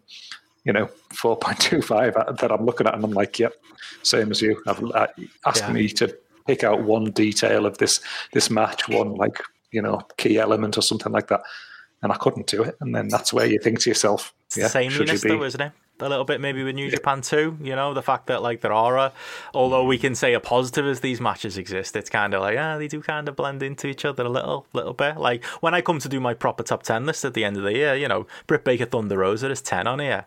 That stands out to me way more than a lot of other things I've given that. Mm. I gave that 4.25. There's other 4.25s on my list where I'm like, Tanahashi worked with who? When? You know, like, or like maybe not, you know, I'm not picking on Tanahashi, but you know what I mean? Like, there, there, are, there are matches like that, you know, the, some of that, the, the Kota Ibushi title reign, I'm kind of like, "Mm, that kind of just washed over me. I don't remember being 4.25 worth of, of into that. Uh, whereas, like, you know, Omega Fenix on that AEW um, New Year's Smash show, like, that's one that, like, I can distinctly remember spots from, or Young Bucks against Kingston and Moxley, I can I gave 4.25, or something unique like Barnett and Moxley, you know, on Bloodsport. Stands out actually a bit more to me than yeah some of these rando New Japan matches that maybe I've uh, if anything been a bit too generous on. There's also a recency bias, I think, with the. I mean, obviously, Utami Hayashishita versus Syuri is there, and it and you're right. It that is the thing that kind of stands stands out. Ultimately, is that if you're seeing that one great one match from that one promotion, hmm. that's a kind of. I, I think that that kind of helps as the the kind of like the selling point for for those kind of promotions, and, Because and most people will only see that one match, won't they, from starting Yeah. that year, or you know, a handful of matches. Same happens when we talk Noah and All Japan, you know. Yeah, exactly. We, we you know, Noah had. Sorry. Go I was going to say, and with that one though, one of the good things to me was that that like that that's got like over 125 votes or ratings Mm-hmm. gone in on it on that match, which is like a fucking stardom match, you know. And for me, for me, it's one of those where you're looking at it and you're like, that's something that I'd probably expect, you know, to maybe have half of that maybe. But again, it just shows that when you get something like that that you know does knock it out of the park and it is a great match, then it does generate that buzz. Then people will fucking go and watch it, and and and hopefully it's one of the things that I always wanted to achieve with the app was like something like that where you're helping generate that buzz and people are looking and they're going like go away and watch this. Like i still haven't watched that match but you know i'm looking at it i'm like it's, it's second on the list for the year. How can i not watch this match you know and at least have an opinion on it sort of thing. So it's you know, you know it's it's drawing me that way. And, and another match obviously that's in the in the list at number eight and this is this is one where you know the number of ratings is is much lower but it's still you know it was still one that was significantly enough to, to include in this list is that Aussie Open Velocities match that you know I mm. watched a couple of weeks ago. I think you watched this week, JP. But again, at the, yeah, at the end of the day, it's coming out there as you know of the people who've watched it. There's no Aya tag team match that's been rated this year so far. So in the you know in theory, based on app users, it's standing there you, you know at the, at the top of the, the tree. If you haven't watched it, hopefully then this list is is kind of that prompt for some people to go. You know what? I better check that out and you'd like to think then that if people do that, they might go, oh, you know what, I'll stick around and I'll watch the the undercard of that show because I've bought it, or oh, that was great. I might watch the you know the next show that the velocities are on. I'll get that show because I really enjoyed that last match or something like that. And that's one of the things that you know, as much as I don't know, people can. I don't know, maybe like pin negativity and things like that on, on on certain elements, or if it's like commentary and reviews on podcasts and things like that. Hopefully, it's shit like this that helps go the other way and it opens people's eyes to you know things that they that might fly under the radar and they might ordinarily not, not look at. And again, that's one of the things that I kind of you know hope hope that the app continues to push because again prior to doing this there's a lot of stuff out there where it would have just like flown under my radar. I know there's other ratings things out there. I know there's, know there's other people reviewing it and things like that but you know anything that kind of cements that platform for something that is good to be seen to be good and to be seen to be rubbing shoulders with new japan and things like that then hmm. then, then then it can only be only be positive can't it? Definitely, definitely. And I, th- I was going to say, and, and I know we've not necessarily finish with the top ten, but I like the sleeper top ten, like and and those kind of matches that are appearing on there as well, where they won't have as many votes because I've I, I think the last time I was checking, like the what the top match of the overall top ten, I think it's got like over six hundred votes, isn't it, for the um Shingo versus Ospreay. There's like a lot of you know, but there I'm I'm looking at the kind of Lee Moriarty Wheeler Yuta match, thinking, oh yeah, want to watch that? I, I, Josh Alexander versus TJP. that was Yeah, a I match I went four point two five out, and that's and that stood out to me. Yeah. And like I say, it didn't go into an amorphous blob that is New Japan, um, where you're not, you know, you're watching it, but it's it's like I was trying to think of a of a good analogy. It's just like a a director who's pushing out very good work or like as part of like a showrunner for a TV show and for a season, it's just like, yeah, this is good stuff, but it's still very derivative. It's mm. still based on stuff from earlier pre previous seasons where it felt sort of fresher and everything else. So it's going to be interesting how this changes. I mean, I'd say on the AEW front, it's fascinating that the only match that's there is the Thunder Rosa Britt Baker match, but I think we've all been quite consistent that they haven't had like kind of the singles matches that are ever going to sort of threaten the, the top end of those. It's the thing that that they kind of lack are those kind of absolute stellar singles matches that are like in that four and a half to five star range, the kind of classics. Mm. And, and this will be interesting to see though now that they're coming back and in front of crowds and where they've got these like pay per views in the second half of the year Yeah. where it's more established. Obviously, with Kenny having the belt now, and uh, you know, obviously he's someone in the past who's always been like up there, you know, from his New Japan run, obviously from a you know a, a star rating point of view or a match quality point of view and th- things like that. So if suddenly he's going out there and he's getting to work another top level worker in front of a rabid crowd who are absolutely fucking, you know, say Chicago for that, you you know, that is it full gear? Is it that's a, a, a Chicago um, or, or is it all? Mm. It, it, All it's all out, isn't it? That's uh, it's, it's Chicago. out. You know the you know the, the the potential there for them to to to to pull up is is is massive. You know, and and again, I think it's it's it's one of those where. Um, you know, I think it was uh, Mark Buckledy, um, friend of the show, pointing out, you know, none of the top 10 um, was a men's single match that happened on American soil, which, you know, is, uh, is, is, is wild. It made me look into it. And it was that one that you referenced, Benno, was the, the Omega Fenix match. That was the Thought it would be. number 14 on the list overall. And that was the, you know, the highest rated men's, men's match uh, on, on American soil. But again, it's, it's it, it's it's pretty pretty wild when you think of the the talent that we've got um, floating around AEW and WWE and things that that they're still not you know resonating at that that top level from a from a match quality point of view. But I've certainly got more faith in AEW challenging that list than um, than WWE anytime soon. Yeah. That's true. What is the highest WWE match? You know, Gareth?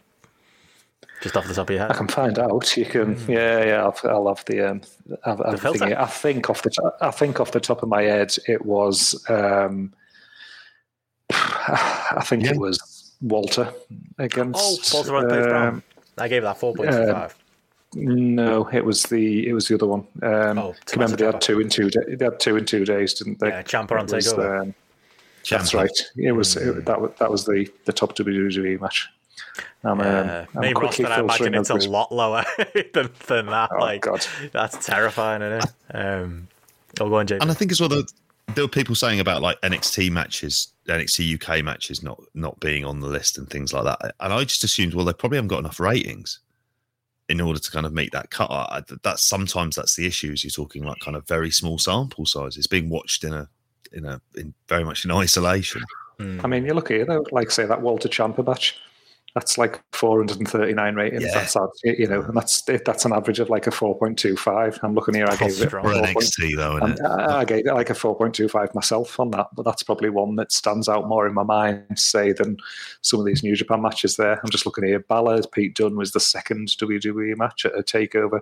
The the W the highest WWE like proper is um, Sasha against Bianca Belair from WrestleMania, which is like a 4.21 average with that one, and then Reigns Daniel Bryan from from the the next day at 4.4.12 there. But yeah, there's only what was the there's not even 10 matches that are four star or above across all WWE product this year, which when you think you've had WrestleMania, you've had takeovers and things, mm. it's, um, yeah, pretty, uh, pretty surprising. Yeah, that's it. They are shit though. In fairness, aren't they? So. oh, we've got the mathematical proof, so there you go. It's uh, it's there yeah. in the it's there in the data. Um, yeah, I mean, I don't I don't expect that from WWE main roster, but I do expect it from NXT. I do expect it from takeovers. Yeah. You know, big matches. Yep. Um, and again, I suppose there haven't been that many takeovers, but you know, it's half a year's worth of worth of sample size there. Um, I mean, I was going to say, Gareth, you know, JP alluded to before, like the the top ten sleepers list that you put out as well. You know, as Aussie Open Velocities top that one, uh, and also made the uh, the main ten, but definitely some some interesting stuff in there. A couple of All Japan appearances, Big Japan in there, DDT in there, Dragon Gate. Uh, we get even getting in there with mm-hmm. the uh, the Kota Minoura uh, KZ match in there from uh, from King of Gate. Um, kind of I think more variety on that list, isn't there? Like in the in the sleeper list than than maybe the the main list that's always the one that I like as I'm mm. doing these. That's the one I always like. I'm looking at more kind of thing. I'm thinking, oh, what's been good here that maybe I have missed. And the good thing about that top 10 is that like nine of the top 10 were from different promotions altogether. Like all, all, Japan was in there twice, but the the, the others were all mm-hmm. individual matches across different promotions, which again, you know, to me just sort of shows that span into different areas. And it was just interesting once I posted this today. Like number nine, number nine on the list is like the Okabayashi uh, Nakanui match from Japan's New Year show, and that's in there at number nine on this list. The average on the app is like three point nine eight, so essentially it's like an average four star match from from people who've rated it. But somebody was like commenting on the Twitter um, feed today when that came. Out. He was like, "Oh, that's my match of the year," and things. And, and to me, it was like, it's number nine on this list, but it's somebody's match of the year, and it's there, and it's a four star average. And you think, who knows? You know, I might watch it and go, you know what? Actually, that's yeah, that's a comfortable top five for me, or something like that again. So mm. for me, it's all about kind of showcasing these things that might be a bit different, and then obviously, we, you know, we've you know, you look at this alone. You mentioned Aussie Open Velocity has been on there. It's got like that Melbourne uh, wrestling, the Adam Brooks Slex match that yep. I think uh, JP talked about a, a, a, few weeks ago or a couple of months ago on the on the show has uh, been referenced there. Number two on the lists, you know, someone from GCW Tournament of Survival as well. So again, it's just yeah. there's one for you, Benno, and it's uh, again, it's just a uh, again, I suppose it just shows that like element of element of variety that that's out there that you put a list together like this, and it's you know there's some you've got hardcore stuff next to Impact TV matches, next to you know long All Japan Champions Carnival matches and things like that as well. So you know, mm. again, I think it's one of those where hopefully there's a bit of bit of something for everyone. That's it. And if you want them on the main list, you know, get in there, vote them, get them over fifty votes. You know, some of these matches, you know, yeah. imagine, you know, could could well uh, feature at least you know near the, the top end of the uh, the proper list at the end of the year. But no, it is that's again not not not not to like flag this with hashtag ad, but that's why Grapple exists, doesn't it? Like it's uh, it's yeah. for this type of stuff. it's when it. Sorry. I was just going to say, yeah, exactly. That's that's that's what it's it's all about. As a, as a, as a list making freak that I am as well, I've always loved loved putting a list together. So when you get to these points of the year where you've got like vast amounts of data to to work with as uh, as well, and like you know, okay, some of these matches might be smaller levels, but I think one of the things I said when I you know highlighted on the graphic is like 132,000 ratings in total have gone in this year into the app to to make this up, which is like wild to me when I'm you know you know, I'm sat there with my spreadsheet and totting this up, and just the idea that people have sat there 132,000 times this year and just gone and tapped that uh, tapped that star button kind of thing on the app. It's uh, it's pretty uh, pretty mental, and especially when you think about you've still got things to come like the G1 as well. It's gonna mm-hmm. you know no doubt be producing great matches at all. It's just going to be threatening these lists and getting you know people rating stuff on on a daily basis as well. It's uh, it's it's pretty mad worst uh, worst match that I've, I haven't done a worst of, um, but we've got um, we've got Alexa Bliss versus Randy Orton from uh, from March there currently. Yeah. If we if we're picking something out that's got thirty ratings or more, there 168 people giving that a 0.7 rating on that on, on that one. So clearly, uh, fireballs coming out of people's hands isn't uh, isn't uh, doing it for people in the same way as uh, 30 minute matches in the Tokyo Dome. Who would have thunk it? in, in fairness, Bray Wyatt, who we haven't got onto, I'm imagining he's very much the anti Shingo of that top 10 worst list, where he would appear like seven odd times or whatever. Like, just go, yeah, Yeah. that this is WWE's time to shine because I can imagine the vast majority of that list is WWE. Because mm-hmm. again, thing to mention about like kind of AEW in in relation to all of this is a lot of the stuff is television. Hmm. It's very good television matches. Hmm. The pay per views are only on like those kind of big, big, big matches. They're only happening, even if you include some of the specials as well, sort of like 10, 12 times a year. So hmm. I'm fascinated to see how this list is going to change over the next few months. I also think the Star- Stardom five star Grand Prix coming up, I think there's going to be some stuff on that. That's when I use the app. How am I gonna like again? Sorry, this is this is just basically an advert now. What I do is I go, well, which of the match am I going to watch, and I use the filter system, mm. and then I work it out, and I know, and then I look on that, and I kind of use that as a guide rather than like you know it, look at the opinion, see how many ratings are in, and go, yeah, that's worth a punt, and that's put it on the put it on the watch list. What are you guys match of the year so far? Where where are we? Like uh, anything jump out from like this list or like personally what you what you think you're gonna you're gonna go with? Like I'm looking at mine and like four and a half stars. I've got Shingo Tanahashi, uh, Okada Ospreay, which hmm, I'm not sure. I might downgrade that one. Ospreay Zack, uh, which featured on it from the New Japan Cup, and uh, and Kota Ibushi Jay White uh, from Wrestle Kingdom weekend as well. Um, yeah, they're kind of my front runners at the minute, but I'd be lying if I didn't say I felt a little bit stronger about some of my, my 4.25 star matches there. Might might have a, uh, a heavy rewatch uh, period coming up uh, this time at the end of the year, I think. To uh, I mean, obviously, there's going to be more stuff to come. We're going to have more stuff, more matches with crowds, and hopefully, yeah, you know, packed, loud crowds who can actually cheer coming later this year. But that's uh, that's sitting at the top of my list. I don't know about you guys, or yeah, or even in the chat if anyone wants to uh, throw in what they've got. I mean, I've I've, got gone. I- I've I've gone full five once as I'm looking at this, and it's it's Ospreay Shingo at Dontaku, hmm.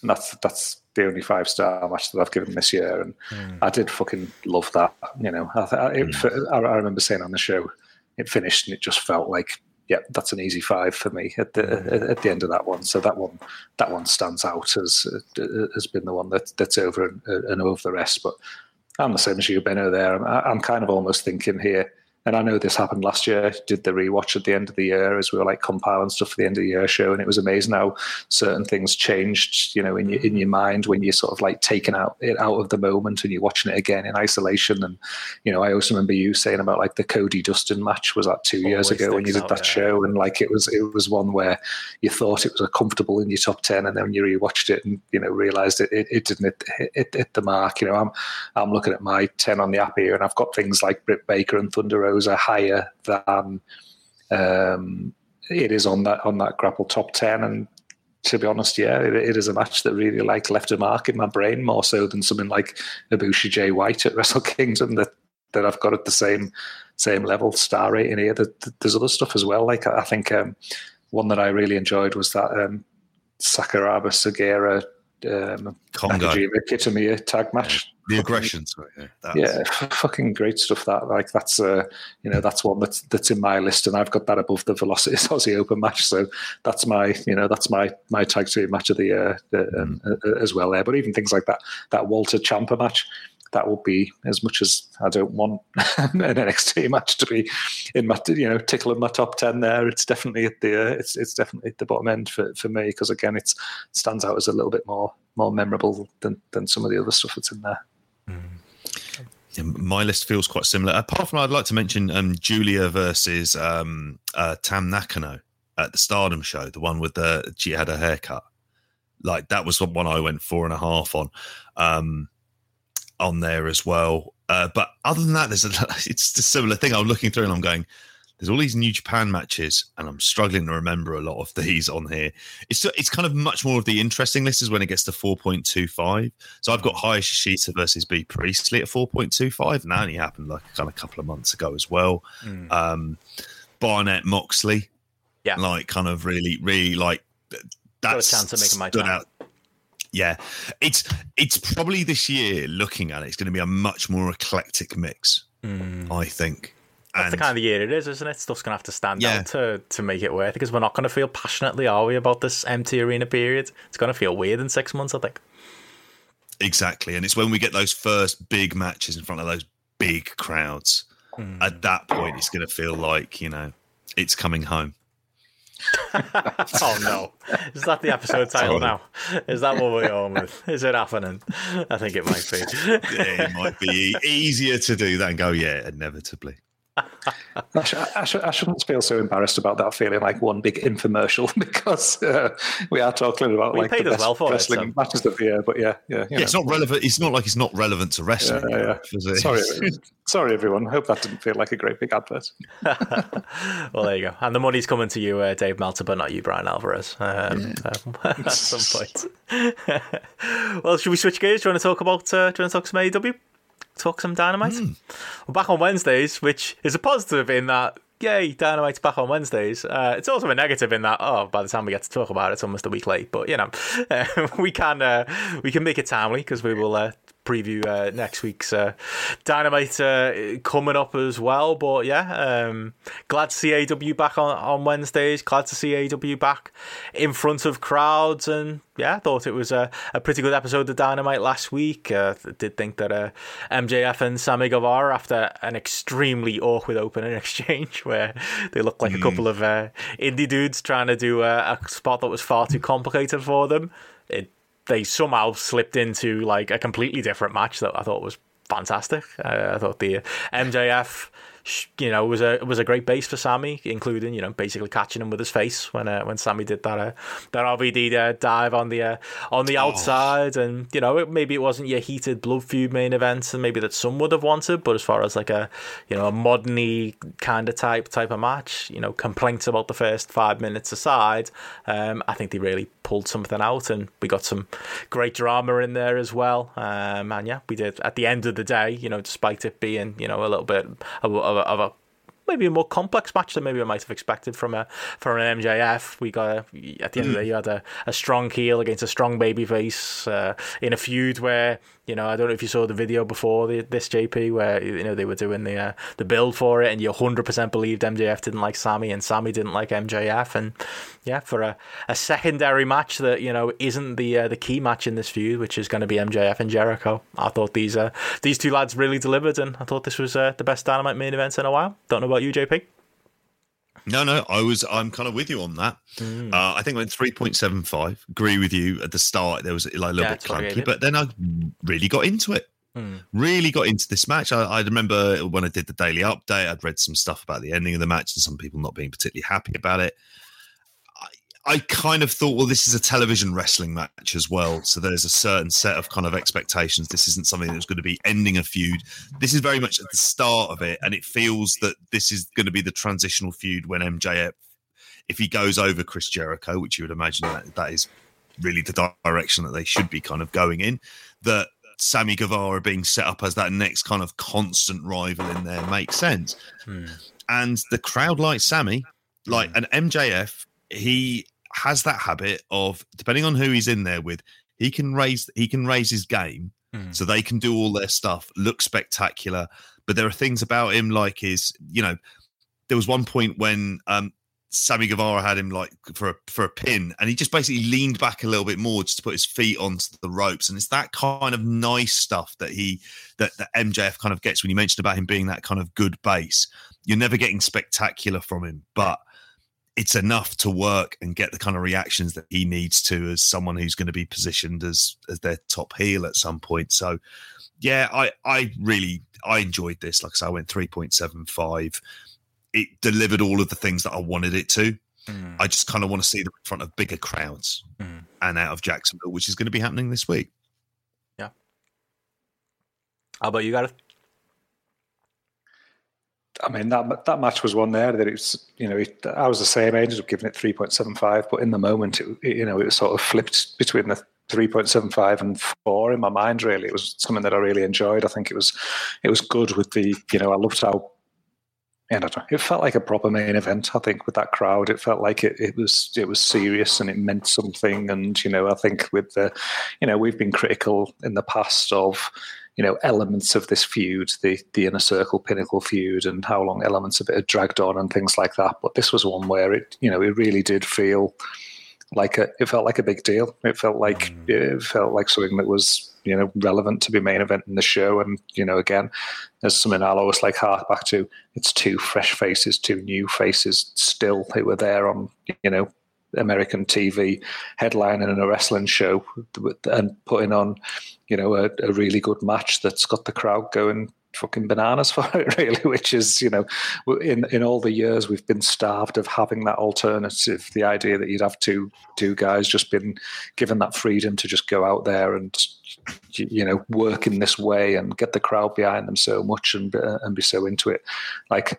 that was as big a tick in the box for, for, for me as anything. And I, I, I just like the way, I don't know, I, I, I like that it was put together. I, I like that real sort of like fast start where, you know, there's lots of reversals and counters and, you know, the, you know, really evading each other and things like that. It sort of got things going quite, you know, quickly. There was just some, you know, there's some nice spots, I think, with the, um, with, you know, MJF getting the advantage, like ragging his knee, and then Sammy doing like the drop kick into MJF's face when he was holding the chair and things like that, just to turn the tide either way, which got the right required reaction from the the crowd in um, in both instances. I loved that big, you know, tombstone pile driver from the second rope by MJF. That just looked great on, you know, you know again that that happening on American TV. move that one. yeah, oh yeah, yeah. But like again, just looking very different and just setting it apart. The idea that that was that that was happening in a, in a match like this, but then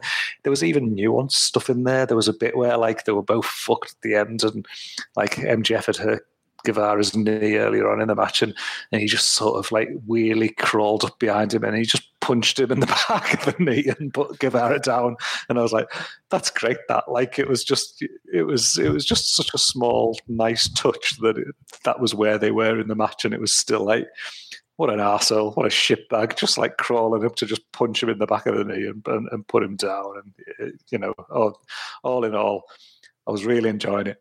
I didn't like the finish. Like I didn't like the oh. interference oh. at, the, at, the, at, the, at, the, finish. That was something that um, that it to me it felt like the two working together in that match. It was building and it was pieced together. You know, really well for it to finish. You know, I don't know for it to finish in a better way than than, than it did. I, I think if it had had a um, a non-interference finish to this match, it could easily have been four or four point two five to me. At the ending, just just just took away from it slightly. I mean, I know at the end of the day, the end game is you know it's MJF and Jericho, and they've got to do something to to get to that. But but in isolation, the match, I think it, um, I think it it it suffered for me because of that end.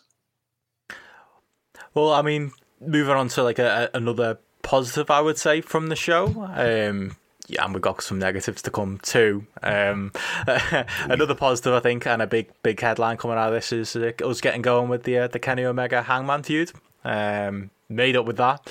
I think I was uh, skeptical that we were we were heading in that direction. I was expecting another, you know, Looney Tunes Kenny Omega versus insert upper mid carder here um, to come.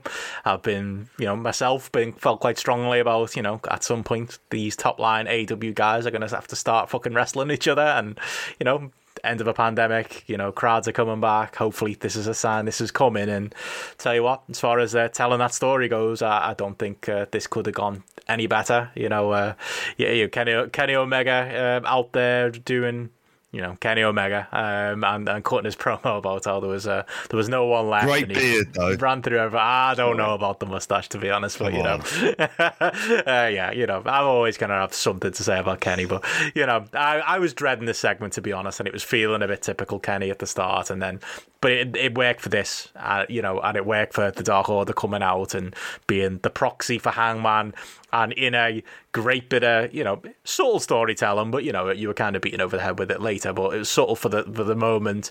At no point do they mention Hangman Page's name, you know, when they're talking to Kenny. And you know, Evil Uno was fantastic, you know, as, as the mouthpiece there. It's like a, you know, talk about a guy who you know he's happy he's making a living, I think, and he's willing to do whatever the company want him to do. Um, I thought he was brilliant as like yeah the, the mouthpiece for mm. for the Dark Order. Um, you know, Kenny he's been for great over the last few weeks, isn't he? He has. He really has. Yeah, yeah. Especially yeah that match where yeah with uh, with Miro as well. Um, but yeah, I thought that was great. Really enjoyed, uh, you know, uh, you know, Kenny selling it, um, and and uh, and kind of you know that whole you know you know he doesn't want the match or he's not you know again not using Hangman's name. Yes, they did a, a bit of a more on the nose segment later backstage with Dark Order and, uh, and Adam Page, but talk about a, a feud that's been been well done. Lots of like subtle story beats, lots of little uh, I would say uh, nuggets of uh, of story, Easter eggs uh, laid within uh, AEW history to get to this point, and now you know plenty of time to go for, for all out for us to have a, a really nice build um, to finally get in this match and Hangman finally accepting the match from from Kenny. This is this is absolutely the uh, the type of storytelling you want to see on mainstream wrestling TV. I'd say definitely. Mm. It, it feel it feels like something that they've had pieced out since prior to them getting back you know before them even tagging up this feels like something that it's been like you know it's been mapped out on a wall somewhere where they've gone like right month by month for this period of time to get mm-hmm. to this destination and they've okay you're going to tag and then it's you know th- these elements are going to happen, which you know is dissension in the team and breakup, and uh, there's a, it's something where it's clearly been thought out long term. I, I, I, unfortunately can't credit the Twitter account, but there was an account on Twitter this oh, week that sort of that, that, pieced together the whole run, and it was mm. you know you were looking at it and reading it, and there's there's probably some elements there where it's a bit like yeah okay that was something that we just added in on the fly, and it was something where it was it was you know could be reading between the lines or, or whatever, but you could just see that there is this skeleton that, that, that there have have been laying in place for this storyline as a as a whole. And like you say, as um, as as wrestling fans, this is this is what this is the, least that you can hope for in a main event matches is that it's something that's had a lot of thought put into it and that's something that's built over a long period of time that, that, that, the people booking it have thought about and have you know wanted to put the detail in there to the to the storyline and create something that you can kind of like really get your teeth into. And and again the end result of it is is is only going to be that people are going to be gagging to see this match and absolutely, you know, desperate for it. And then I can only imagine what that crowd's going to be like in the arena for for Hangman coming out because even the small scale, you know, Daily's Place crowds that we that we see in here is, you know, like you say in that promo where they don't even mention him by name and the crowd are going nuts, you know, chant, chanting cowboy shit and mm. you know, it just it just something we've talked about previously was in this COVID era, you're not necessarily getting that feel for how over certain people are, and you know there was that element of like concern of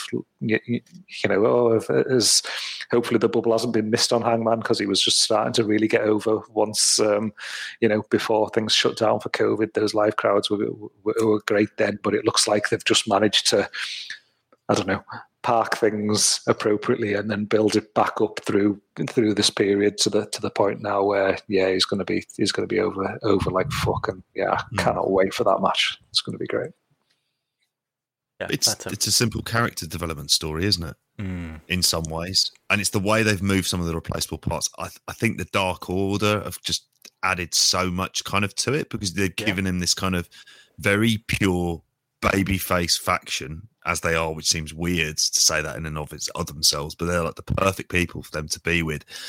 And the whole idea of it's like, yeah, if you don't win, it's okay. We're all still mates. And so I'd recommend to anyone have a look through the thread because it does bring up that like the thing that I always forget at the start is the idea for the match against Jericho that Adam Page had asked the Bucks if they could be there by ringside and they weren't whereas they were doing that for Kenny. Like mm. you, you, you, you kind of get the genesis of something there, and it goes across different companies and and, and everything else. So there's there's as much depth for this story as you kind of want it to have. Mm. If you wanted to look at this as like a simple babyface versus heel, cocky heel champion, then you can get that. But then if you want the extra layers, it's there, and that's the stuff that when you reward people with that, that's why they stick with you long term. Mm. Because you're giving them stuff that's like substantial and that you can kind of really get into it at this point. So, but I'm still convinced that Kenny will retain. Mm. For some reason, I'm still thinking at this point, even though it might just be the most obvious thing in the world to do, is to put the title on on Hangman Page. The part of me thinks that this isn't the end of this story yet. Mm. I, am with you, and again, we've we've talked about it in the in the past. It almost feels like there's so much more legs in this for him not to win it first time, and it would be so in keeping with the character for him not to do it first time. And he's, you know, he's still got further on his journey to get to that stage and to, you know, find himself more. And the motive, it, could be just that a loss, just being that extra eh, sting of motivation that he needs and things like that to build the character and develop it more and more and and, eh, and get to that that that point. And then when it finally does happen, then you think the the pop's going to be even more crazy money's- than it would be at this point. Yeah, Money's in the chase. Yeah. absolutely. kind of always always has been, and it feels too soon to end the chase when you can get a wronged Hangman Page who goes right. I am as good as you. We have this great match, and you can go down a road and tell that story for another few months, where it's just like a kind of like he comes back and he's just like with the kind of element of self confidence that he's been missing all along. So I mean, and again, it's a, it's a, it's a relatable story. No supernatural shit going on here, believe it or not, with the Dark Order as well. yeah, be Like, careful. if we forget about the masks bit, but no, like on the whole, it's it's like you know, it, it's an easy story to get, Mm. and it doesn't involve Alexa Bliss. I don't know, bleeding oil from her fucking eyes and the crown of thorns. So well, I was, I was gonna say, I'm just looking at just looking here. I was just looking for that Twitter thread that's that, that's definitely worth a read. And Hangman Page has actually like quote tweet quote retweeted it today. So if you just go to Hangman Page's like Twitter account and just read that, it's it's a it's a thread from a guy Chris uh, Brosnahan. But yeah, once you read down that, you just think, yeah, this is you know. It, it, it's something that adds to it really when you read that as well, and it's it's not fucking law. It's something that's uh, actually Oh. been there and genuinely kind of like worked into the to the booking. It's not people retrospectively um, trying to piece together something Bray Wyatt did when he was Husky Harris or something like that, and think that it had some consequence of what's happening 2021 or something like that. It's it, it's something that's been legitimately booked and thought through. in a way, it's a fully realized version of what Kenny and Kota are kind of trying to do. And you know, the, I read that that tweet thread myself, and it's it's similar. It's similar to some of the threads people put together with the Kenny and Kota stuff. And even with that, though, it did feel at times people were being a little bit charitable, like on on some of the history between the two. But you know. I am the Kenny Omega knocker on this podcast, you know, but you know the two things he does well: layered stories like this, and you know big time matches. And if this gives us those two things, then you know I'll uh, I'll take a break um, from it for a while. And the other thing I was going to say as well, you know, said about uh, Kenny going over. I mean, the the obvious reason Kenny's going over Gareth is because well, you know, all out Chicago can't have Hangman go over and then get, get you know we need Kenny to go over and then CM Punk to come out, you know. CM Oh, yeah, can't come. He can't come and do a face to face with Hangman Page. It's got to be Kenny. Um, so that's my other. Uh, that's my other reason it's uh, it's coming. I'll believe that. Uh, or after all out, I'll stop. After all out, he's not coming back. I'll I'll, I'll walk Stop away. stop saying that. I don't need any more reasons to try and uh, get to Chicago um, for that show. Oh yeah. I'm, Oh, I'm, I'm already I'm already fifty one percent of the way going to that show. So uh, yeah, don't don't tip me over the edge even more. don't make it reality. well, there are a couple of like more minor things on this dynamite we can talk about, but I think they fit in well to like a Mm-hmm. preview of uh, of next week. But the one thing I did, the other negative I did, well, the one big negative I want to say from this show as well, just to just to throw it in there because I like burying him every now and then. James Ross, what are you doing, mate? Um, like, like I, I, I know it's petty to say, you know, obviously everyone knows by this point, you know, he closed the show with, what, what was the quote? It was something like, there's nothing like, uh, nothing in your life will top seeing a live WWE Dynamite. Fuck me, you know, we got that fucking epic video of like, you know, how important Daily's place has been to AEW and genuinely made me a little bit emotional. It was like, you know, lockdown's been hard.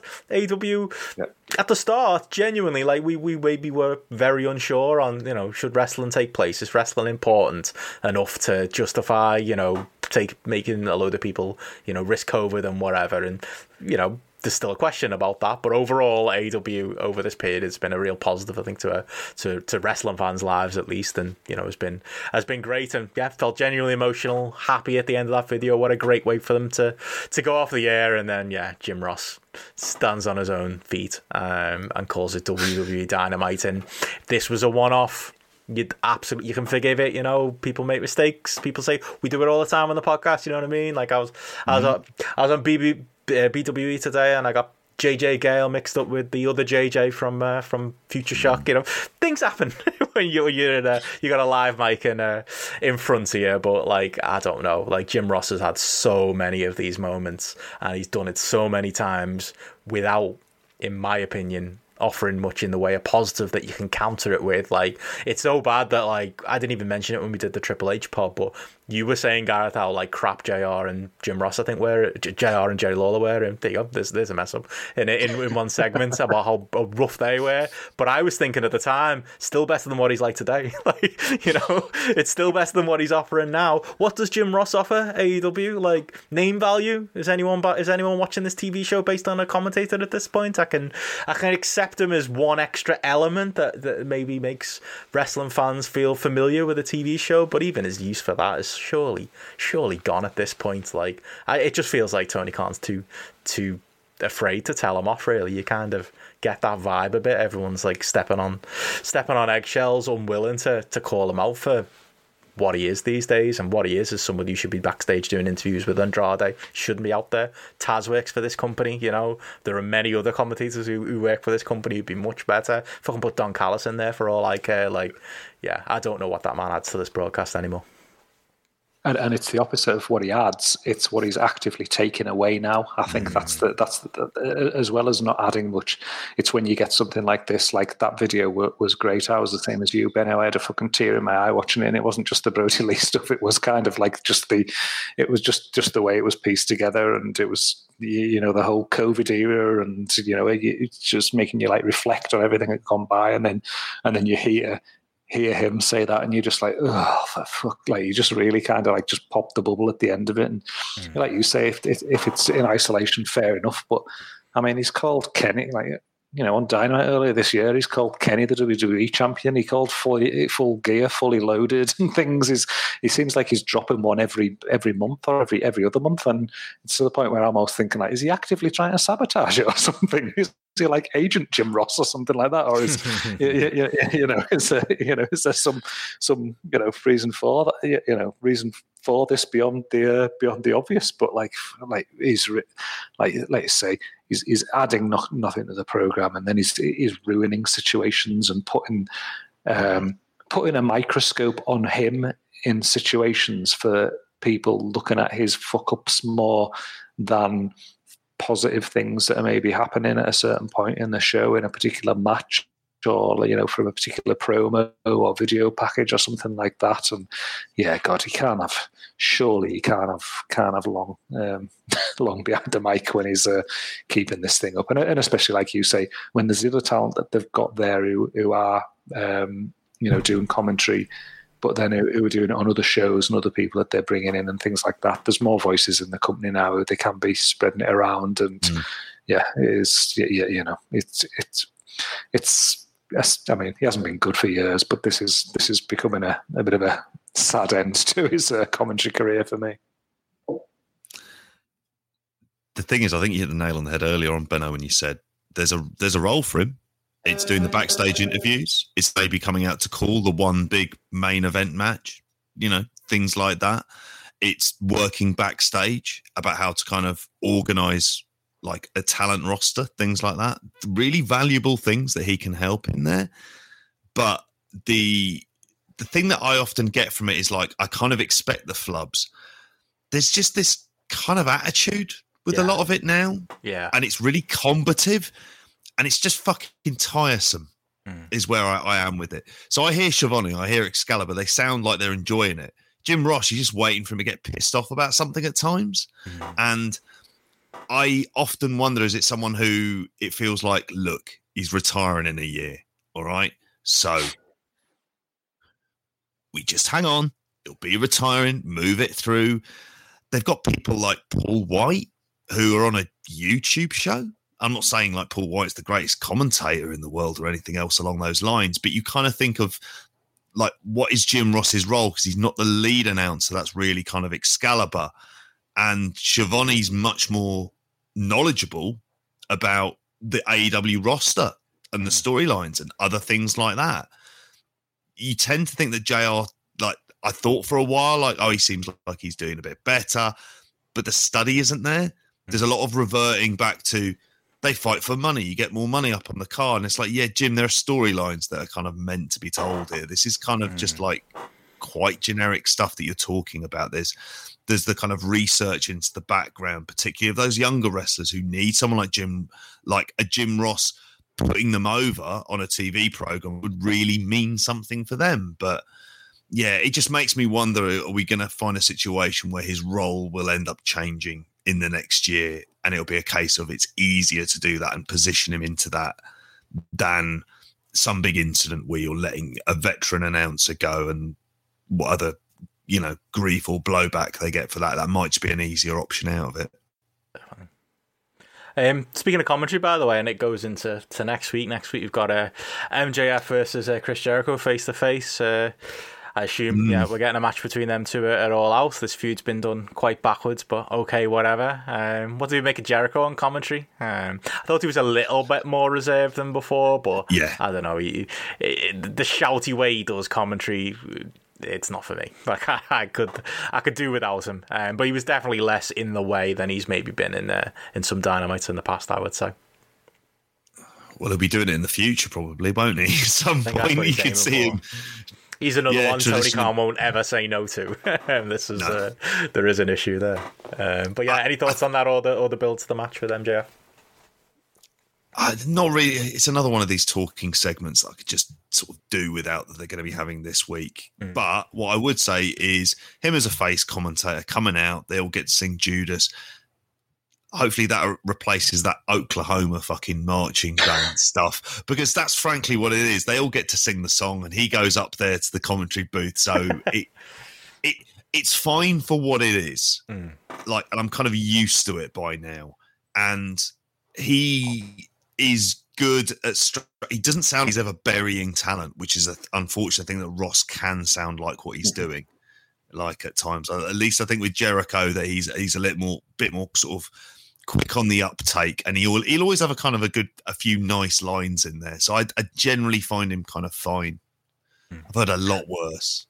Yeah, I, I think I think for for me it was it, it was it was fine. He was more tolerable during the majority of this show than than he was. I don't hmm. know. Was it like a month or two ago where the, he, he hmm. was? Oh God, he was my ears bleed at points on, on on that one. But I think something he really he really added to that MJF Sammy Guevara match. I thought I thought he was he was properly on his game in that match, and, and obviously it was something that directly involved him as well. You know, so uh, again, he was going to be he, he was going to be turning up for, for that one. But I, I just thought he he, he really um, as he talked through. You know the negative MJF elements during the match and the positive Sammy Guevara ones, but while still putting MJF over has been good and credible and etc.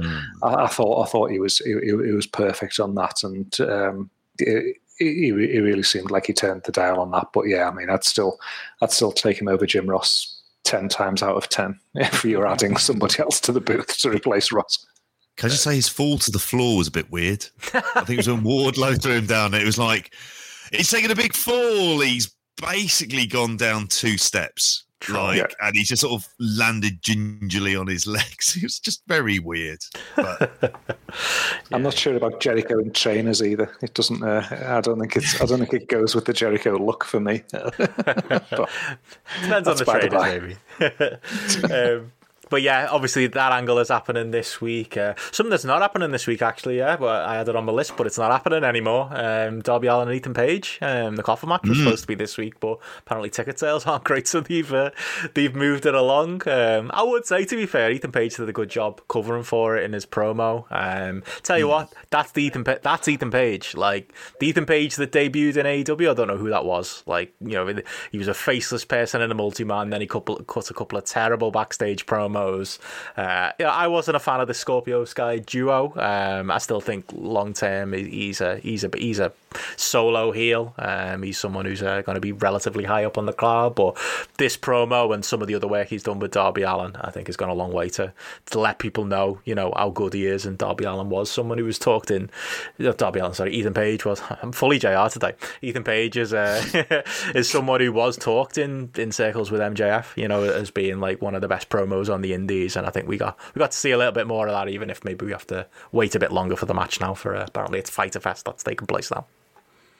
and it's just such classic heel, classic easy heel stuff to do, isn't it? You know, it's like, you know, I want it in the contract. You can't touch me for seven days before the match. You know, like it's just such chicken shit shithousery of you know basic old school heel work. Uh, you know, give it give us a reason to dislike a heel and mm. like do you you know do it in a very straightforward, simple way. Just you know, you know, it's not hard. It doesn't have to, you know, it, but but it's it's obviously something on WWE that you know people are just suddenly you know randomly flop for being a heel or a face one week next with, with with no justifiable reason for this.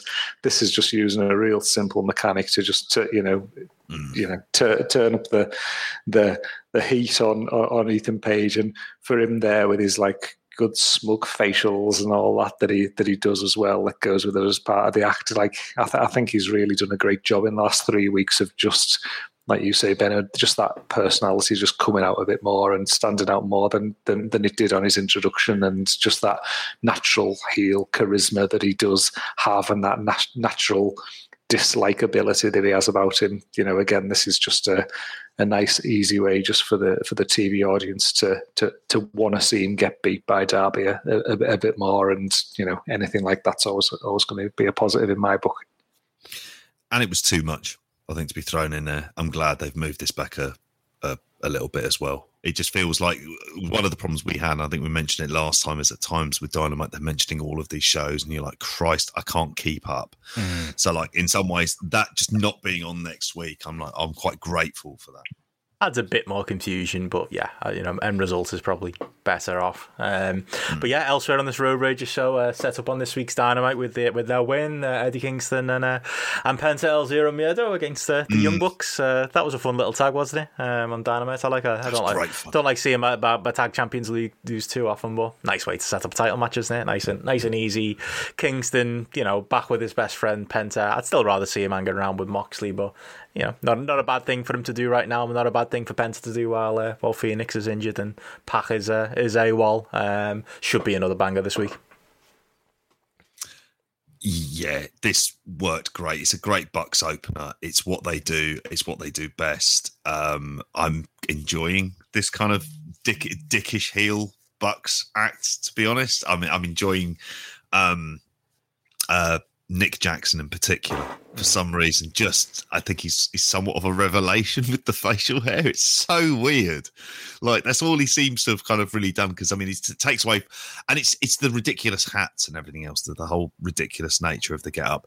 But I re- I really enjoyed this. Um, I think AEW use non-title matches as well as anybody does because mm. they have quite a few of these, and quite often the contenders will lose as if to say, no, you're not ready for this. They had like Matt Sydal, they had a little mini storyline with him and Kenny Omega that built over a couple of matches and he never got the title shot. So I think they, it's not like WWE where they signal, oh yeah, the champions are losing here. And then it makes them look weak. And that, that complaint that you mentioned uh, uh, just a minute ago, Benno, it, it kind of completely plays into that. Whereas for this, I expect the Bucks to retain, but it also is again, and I love this, it's just putting Eddie Kingston in and around that top upper mid card face who just plays so well into whether you put him into a tag, you put him into a single story. It's great. Um, what I would say about this match as well is the the bit where the crowd were convinced it was a three early on. I think that really added something. Like mm-hmm. I think mm. that that element of it's like if you go to a football game and there's just a decision that's given against your team, and you go, right, that's it now, up for this. And you just start going into it. That's how it felt like with the crowd.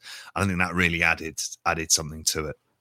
Definitely. Yeah, I, I, I felt the crowd were were so good on this. Like I, I think just with this match starting the show, it was such a great choice to start this last show at, at Daily's place. Just just putting these four out there in the first instance, and mm. like it just had, I don't know, it just had this kind of I don't know, maybe across the whole show, even just like this farewell party feel or something like that to the show. There was this just this this vibe, this upbeat nature in the, in, in the crowd that everyone was like fucking up for it, and then you know coming out and just starting with a match like this, it was you know, like you say, just like a really, really fun match and just real like fast paced. I'm like JP. I'm loving the Bucks at the minute. Like I've never been a, I've never been a Young Bucks fan, particularly. You know, they've, you know, I know they've put on like good matches that that I've enjoyed, but they've never been somebody that I've bought into particularly. But the whole dickishness of everything that they're doing at the minute and just adding something else every single week that is just giving you another reason to go like look at these knobheads look at these bellends kind of you know and just just make them more heelish and make them less and less likable on a weekly basis. Like when when they came out with them tashes, I was just like, "You fucking dicks!" Like it just it just really you know it was just just that extra something that just really like resonated with me. And yeah, the match itself, you know, great stuff like uh, JP says there, just Kingston getting you know getting something to tide him over and keep him mm. in a higher level you know program for this point. They're going to go out and they're going to have a you know another good match for the for the belts again. Don't expect them to to win them, but um, I, I think it's uh, I think what a what a great way to just just start this show off and just really again I think everybody involved in this segment probably just came away from it just just again just that one notch extra positive about them at the at the end of this particular match as well, which was which was great. Um, elsewhere, then on this uh, on the show coming up. Uh, it is a month of uh, of busy, busy month of AEW. So you know they can't can't give you everything, but I, do, I still think there's uh, the strong matches on this card. Cody Rhodes, QT Marshall. Uh, see, there's another Road Rage match. Oh wait, that's not one of the strong matches I mentioned. Um, apparently that's still a feud. Uh, apparently that's still going. Um, ADH. Yeah, and Anthony Ogogo's had eye surgery as well, isn't he? He's. Mm, maybe there was supposed to be something with him here instead, and they've gone. I'm worried about him. We've, we've gone and, backwards. And whether or not yeah. Mm, yeah. No, I'm just worried from a medical perspective. I think that the eye stuff seems like it's mm. it, he's putting a lot at risk with that. Mm, mm he's a yeah. young man. Yeah, yeah, and it's a weird thing, in it? From a kayfabe point of view, you can't box, but you can wrestle. Mm. Uh, but then again, we've had a lot of uh, injured American footballers in uh, in wrestling history, haven't we? Which have been fine. Yeah, true. Yeah. Any interest in this, Cody? Jake, Jake, Jake, the Snake was all right with that hood on his head at WrestleMania Seven, you know, so it can be done. it can be done. There you go. Great match. Oh, don't give Cody any ideas. He'll get himself, but he'll, he'll end up booking that himself. Yeah, uh, oh. another blindfold match. You know he'd love it. Um, yeah, that's on the show. Don't, the don't think... man would have loved it. Uh, we've also it's got a strap a... match. It's a, it's a strap match as well, isn't it? You know, mm. so um, of course it is. Give it for the sake it's of got, it's got to have something, hasn't it? Yeah, of course it's Cody, isn't it? He's got to, he's got to take some kind of uh, yeah nod to the past or some kind of gimmick uh, when he bothers his ass to turn up to Dynamite every few weeks. You see, he had his uh, he had a birthday party after Dynamite as well. They uh, they got a cake out for him and stuff. Amazing. Uh, gotta love it. Um, yeah, that's on the show. Uh, Santana, Ortiz, and Jake Hager with Konnan. Um, Konnan fits two of those men and maybe not one of the others uh, against Wardlow and FTR as we continue to build to, to that particular tag match. that should be a lot of fun, despite the fact mm. that that Jake Hager's in there. Um, gives more credence though to the fact I saw that graphic and I saw that promo backstage, which was another very good promo on, on last week's show. Um, Santana can fucking talk, um, but yeah, th- those yeah. Uh, those lads don't need Jake Hager with them. Those, I mean, I, I I'm I'm gonna start a conspiracy theory that Inner Circle was supposed to split up at that last pay per view because like those Santana and Ortiz with Konnan, just do that. We, we don't need we don't we don't need JK you can go away. You know that doesn't need to happen. Sammy can go be a great babyface. Jericho can can drift off into the sun. Um, I don't need this combo anymore. But uh, we're still going to get a fun six man out of it. And yeah, you bet the, those lads are going to have their working boots on. Yeah, it's it's going to be a lot of fun. Mm. Um, and uh, yeah, again, it's when you think about are they going to be able to hold off on that match till all out because mm. that's really what you want to kind of do for that. And I'm not convinced they are, mm. but um, yeah, it, it's it, you know having Konnan back around is always something that I'm going to get on board with. I don't think. I can't.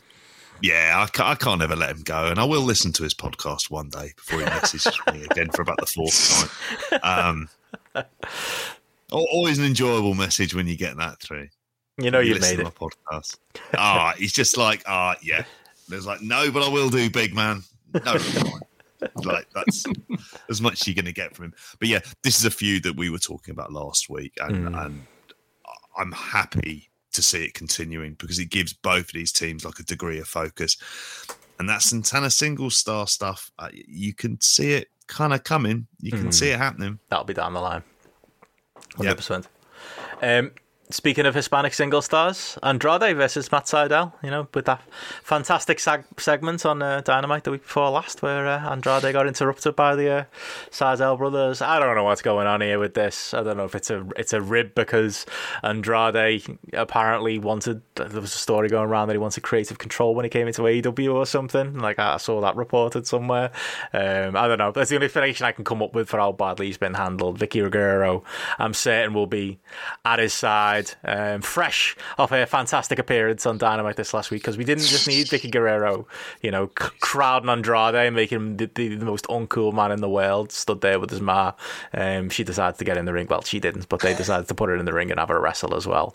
Um, yeah, my main interest is whether we get a payoff to this story, and you know, the the rumor is Tommy Ender's is coming in. Um, clearly, he is not coming in with uh, with uh, Thea Trinidad um, after she did a, a 180 and appeared on uh, SmackDown. Was it this past weekend? Um, oh well, Yeah, she's in the Money in the Bank ladder match. You're not Dirt here. sheet's got it wrong. Dirt sheet's got it wrong, mate. Uh, yeah, every, uh, all those dirt sheets who, who, who reported that story accurately. Sean Ross Sapp, who reported that she was at the Performance Center a couple of months ago, got it wrong, mate. All got it wrong. Um, anywho, uh, she's not coming in, um, so she's not going to be the savior. Um, but yeah, I would I would like to uh, to move on with that story uh, sooner rather than later. Yeah, it's one where, you know, again, another example of these slow starts we've talked about with different people in, in, in AEW, it not quite being right from from day one, whether it's your whether it's your Ethan Page, whether it's your Miro, you know, there's you know, probably if I wrap my brains, there's a few more examples of, of, of you know, week one to four, not necessarily been what you want it to be, but they soon find the way. And, you know, it feels like most mm-hmm. people, it does positively, you know, turn in the right direction. And yeah, hopefully this is the, the start of it with getting him in the ring. And as we've seen with Matt Seidel over, you know, the, the last, or this year, when he's been put in there, he's been put in there to work. You know, he's almost been put in there as a very safe, capable pair of hands to, you know, get some of these uh, bigger names over. He's done it with Christian. He's done it with Kenny Omega as well, and you know, put on decent matches on TV. And and again, it's uh, as a starting opponent for this.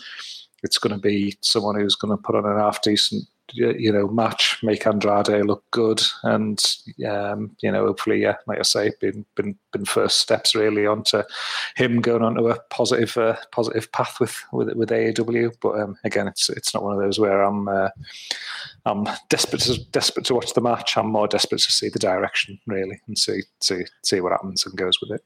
Yeah, Definitely. Definitely. yeah, yeah. W- w- with you on that. Although it wouldn't it be funny if um, they just brought in Tommy End to fulfill uh, Thea Trinidad's role as Andrade manager. Just like some weird idea of that. That would make me laugh. It'd be weird, unexpected, and a complete waste of money across the board. Which is why when you mentioned that, I want him to wear her stuff. I, I want I want this to be exactly him imp- impersonating his wife. Proper head fuck angle. This one, Benno. It could work. Oh, Got a touch of the David Lynch's about it. oh, what a gang of marks that family is. Uh, anywho. They really are, aren't they? Uh, and uh, uh, the other other match on, on the show, Orange Cassidy, Kris Statlander against the Blade and the Bunny uh, in a mixed tag match. I think that rounds up that show. It's uh, it's interesting. Road rages, road rages this week. Then we got two weeks of Fyter Fest. Then we got Fight for the Fallen. Then after the emotional, we were just saying about getting teary eyed at that emotional video saying bye to Daily's Place. They're back in Daily's Place um, in less than a month on August 11th. But, you know, okay, wrestling's going to wrestle. Daily's Place it did a Mick Foley retirement, didn't it? Yeah. Is what the Daily's Place did, which I've never seen an arena do that kind of thing before. but it's kind of cool because we go we, you know we, we go from that into you know we've got a we got you know dynamite dynamite and, and rampage uh, every week from then on uh, i think they, they've clearly stacked this little period haven't they to have like big name dynamites for the next few weeks get that rating up you know we didn't talk about that the rating this week in the uh, the 800000s range um, we got that. We've then got a got a couple of uh, those weeks of uh, of theme shows. Then we've got Dynamite and Rampage, and then before you know it, we're an all out weekend. Um, you know they've saved on, they've held on to a lot of stuff, but yeah, it feels like the uh, the good times are coming with AEW right now. Definitely, and it was good to see that rating bounce back as well. No. It was great to see that rating um, bounce back as well because having, you know, obviously just like flitted about on the Friday and the Saturday and the rating falling like a fair bit and things that you know things like that. Just seeing it come back to the, to that level was you know really you know really positive um, because again I had concerns. I was thinking how many people have kind of you know this this period of it moving away might have just you know tuned some people off to watching live and, and, and things. But then obviously with with this show it coming back, it bouncing back well, and then with big shows to come that they're you know branding up in a certain way and putting big matches on them and things. You know hopefully we get another another good result this week and um, from a ratings point of view and yeah things just start to get back to where they were sort of six to eight weeks ago you know when it was when NXT first moved away and we were we were over the, the million pound uh, million pound million uh, million per people watching it um, at that at that point. Yeah. Seems well built to do that doesn't it JP uh yeah yeah it, it, it does. And I, I'm just I'm glad that they're going to get that bit more of a focus back. But I get why that focus had kind of gone off with all those preemptions and, and everything else. But at least kind of like it feels like there's a few more things getting back on track. I expect a kind of few surprises as well because it's it's going to be a question of are they going to bring in you know I kind of look at so you mentioned it earlier on with like the Tommy End stuff like how are they bringing him in like what what is the how is he going to fit into the mix as as well with with so much other things there? But it's my god it's it's you know you mentioned there about like the kind of emotional thing. I was just so like one of the things i loved about aew was you just oh my god i really relied on this show mm. kind of as like a fun thing to do where it was a couple of hours of switch off even if it was in a georgia warehouse at various other points as they bring in a wild variety of people. But yeah, they're they're getting it back on. They're getting, you know, hopefully get these storylines in place. You know, let, us have a good few weeks of TV. I mean, Fyter Fest though, that's a name that needs to be fucking retired. no, that wasn't relevant when they did it the first time, was it? Never mind bringing it back. It really wasn't. you don't see the meme of that bloke anymore, do you? no. Uh, yeah, that's uh, AEW. Once they got an idea, they do stick it through, uh, and that can be a positive and a negative, uh, as we've seen uh, mm. in talking about some of those uh, those debuts just there. But yeah, positive uh, period coming up with uh, with AEW, and yeah, I think that brings us to the end of our AEW chat and the uh, the end of the episode. Uh, relatively short one by our standards, you know. I'm not even going to go over the two hour fifteen yeah. minute mark. We've uh, we've done well with uh, with not much to talk about this week, lads. Uh, anything else you want to mention before we go? There really isn't. There was a Stardom main event, but an injury happened after 10 minutes. So hmm. they kind of felt like there wasn't even that for me to go into. And I haven't seen the rest of the Stardom card yet. Um, I've not watched any. Uh, it's just been such a, de- like, such a real, like, lull of actual wrestling shows that isn't like television wrestling. Like, there's, mm. there's relatively few of those going around. GCW kind of doing the touring stuff, but yeah, um, are we all picking up next weekend? We've got a big Ring of Honor pay per view, so like, get in. Good times are coming back. Wrestling's coming home, lads, to Baltimore oh, in front of about again. 400 people because they haven't sold out the 700 ticket allocation. Yeah. and I dare I ask, I don't know if they can ask for plugs after uh, this show we've done uh, today, Gareth, but oh. plugs, anything we're going to mention? Uh, did we mention there's an app? Um, called we might have a couple of times. You know, you can yeah, yeah, you can rate matches on what it. What is that? All right, that, Brian. There's another uh, title uh, suggestion. There you go. Grapple. What is that? Yeah. Throw that in. Uh, brilliant. Well, yeah. Again, uh, no, this is a slightly late one uh, this week, but I appreciate uh, everyone, uh, everyone tuning in live, and uh, yeah, everyone being uh, patient for the podcast version. But yeah, we should be back on a on a normal schedule. There'll be a vote coming out uh, later this week for patrons uh, to vote on their choice for for this week's uh, deep cut. Um, also, yeah, weekend show back. Yeah, previewing that massive, massive Ring of Honor show coming up this weekend, as you mentioned. Aussie Grap show this week as well. Aussie Grap show as well. JP was uh, was yeah, teasing special. as well. I'm hoping to, to, record with uh, with uh, Kevin Chiat this week from Voice of Wrestling. So really looking forward to that. There you go. If we thought we were giving you a break, we weren't. And I'll throw in a plug as well. Obviously, I'm on uh, BWE this week, which you'll be able to uh, check out uh, uh, Thursday uh, with me, uh, Andy Ogden, and, and Martin uh, for our sins, talking uh, everything going on in Brit Wres. And week after, um, I'll be uh, joining uh, joining Martin for his uh, his live 12 hour uh, charity stream. stream. I I heard someone was doing a 12 hour podcast, and I was like, fuck it, I'll join in. Why not? Um, got nothing else to do. It's like two spotlights, you know. Might as well. could do it. Give, give, Ma- give Martin a hand. Um, but obviously, yeah, you lads are, uh, are going to be on there uh, on uh, on the uh, the grapple end too. We're going to be uh, closing things uh, on that. So, uh, so so no pressure, lads. You know, um, but we'll uh, we'll get through. it. But yeah, go to. Uh, It might end up in a 40 hour podcast then. I was going to say if Martin thinks he's finishing at midnight with us on the uh, the last hour, he's got a he's got Get another thing. started, mate. Hey, Slammiversary's on. Is it Slammiversary that night? The, the Impact show with uh, with Kenny and um, Sami Callihan. That's that bit. That's that night. There you go. Great lead into that. You know, we'll we'll keep everyone going through the night. Um, Get in. something to Live watch to. along. There Straight afterwards. That's it. Turn it into a grand Mine's hour. but yep, that's the uh, the end of my plugs, and yep, that's the uh, the end of the show for another week. We will see everybody next week. Cheers, all. Bye. See ya. Bye.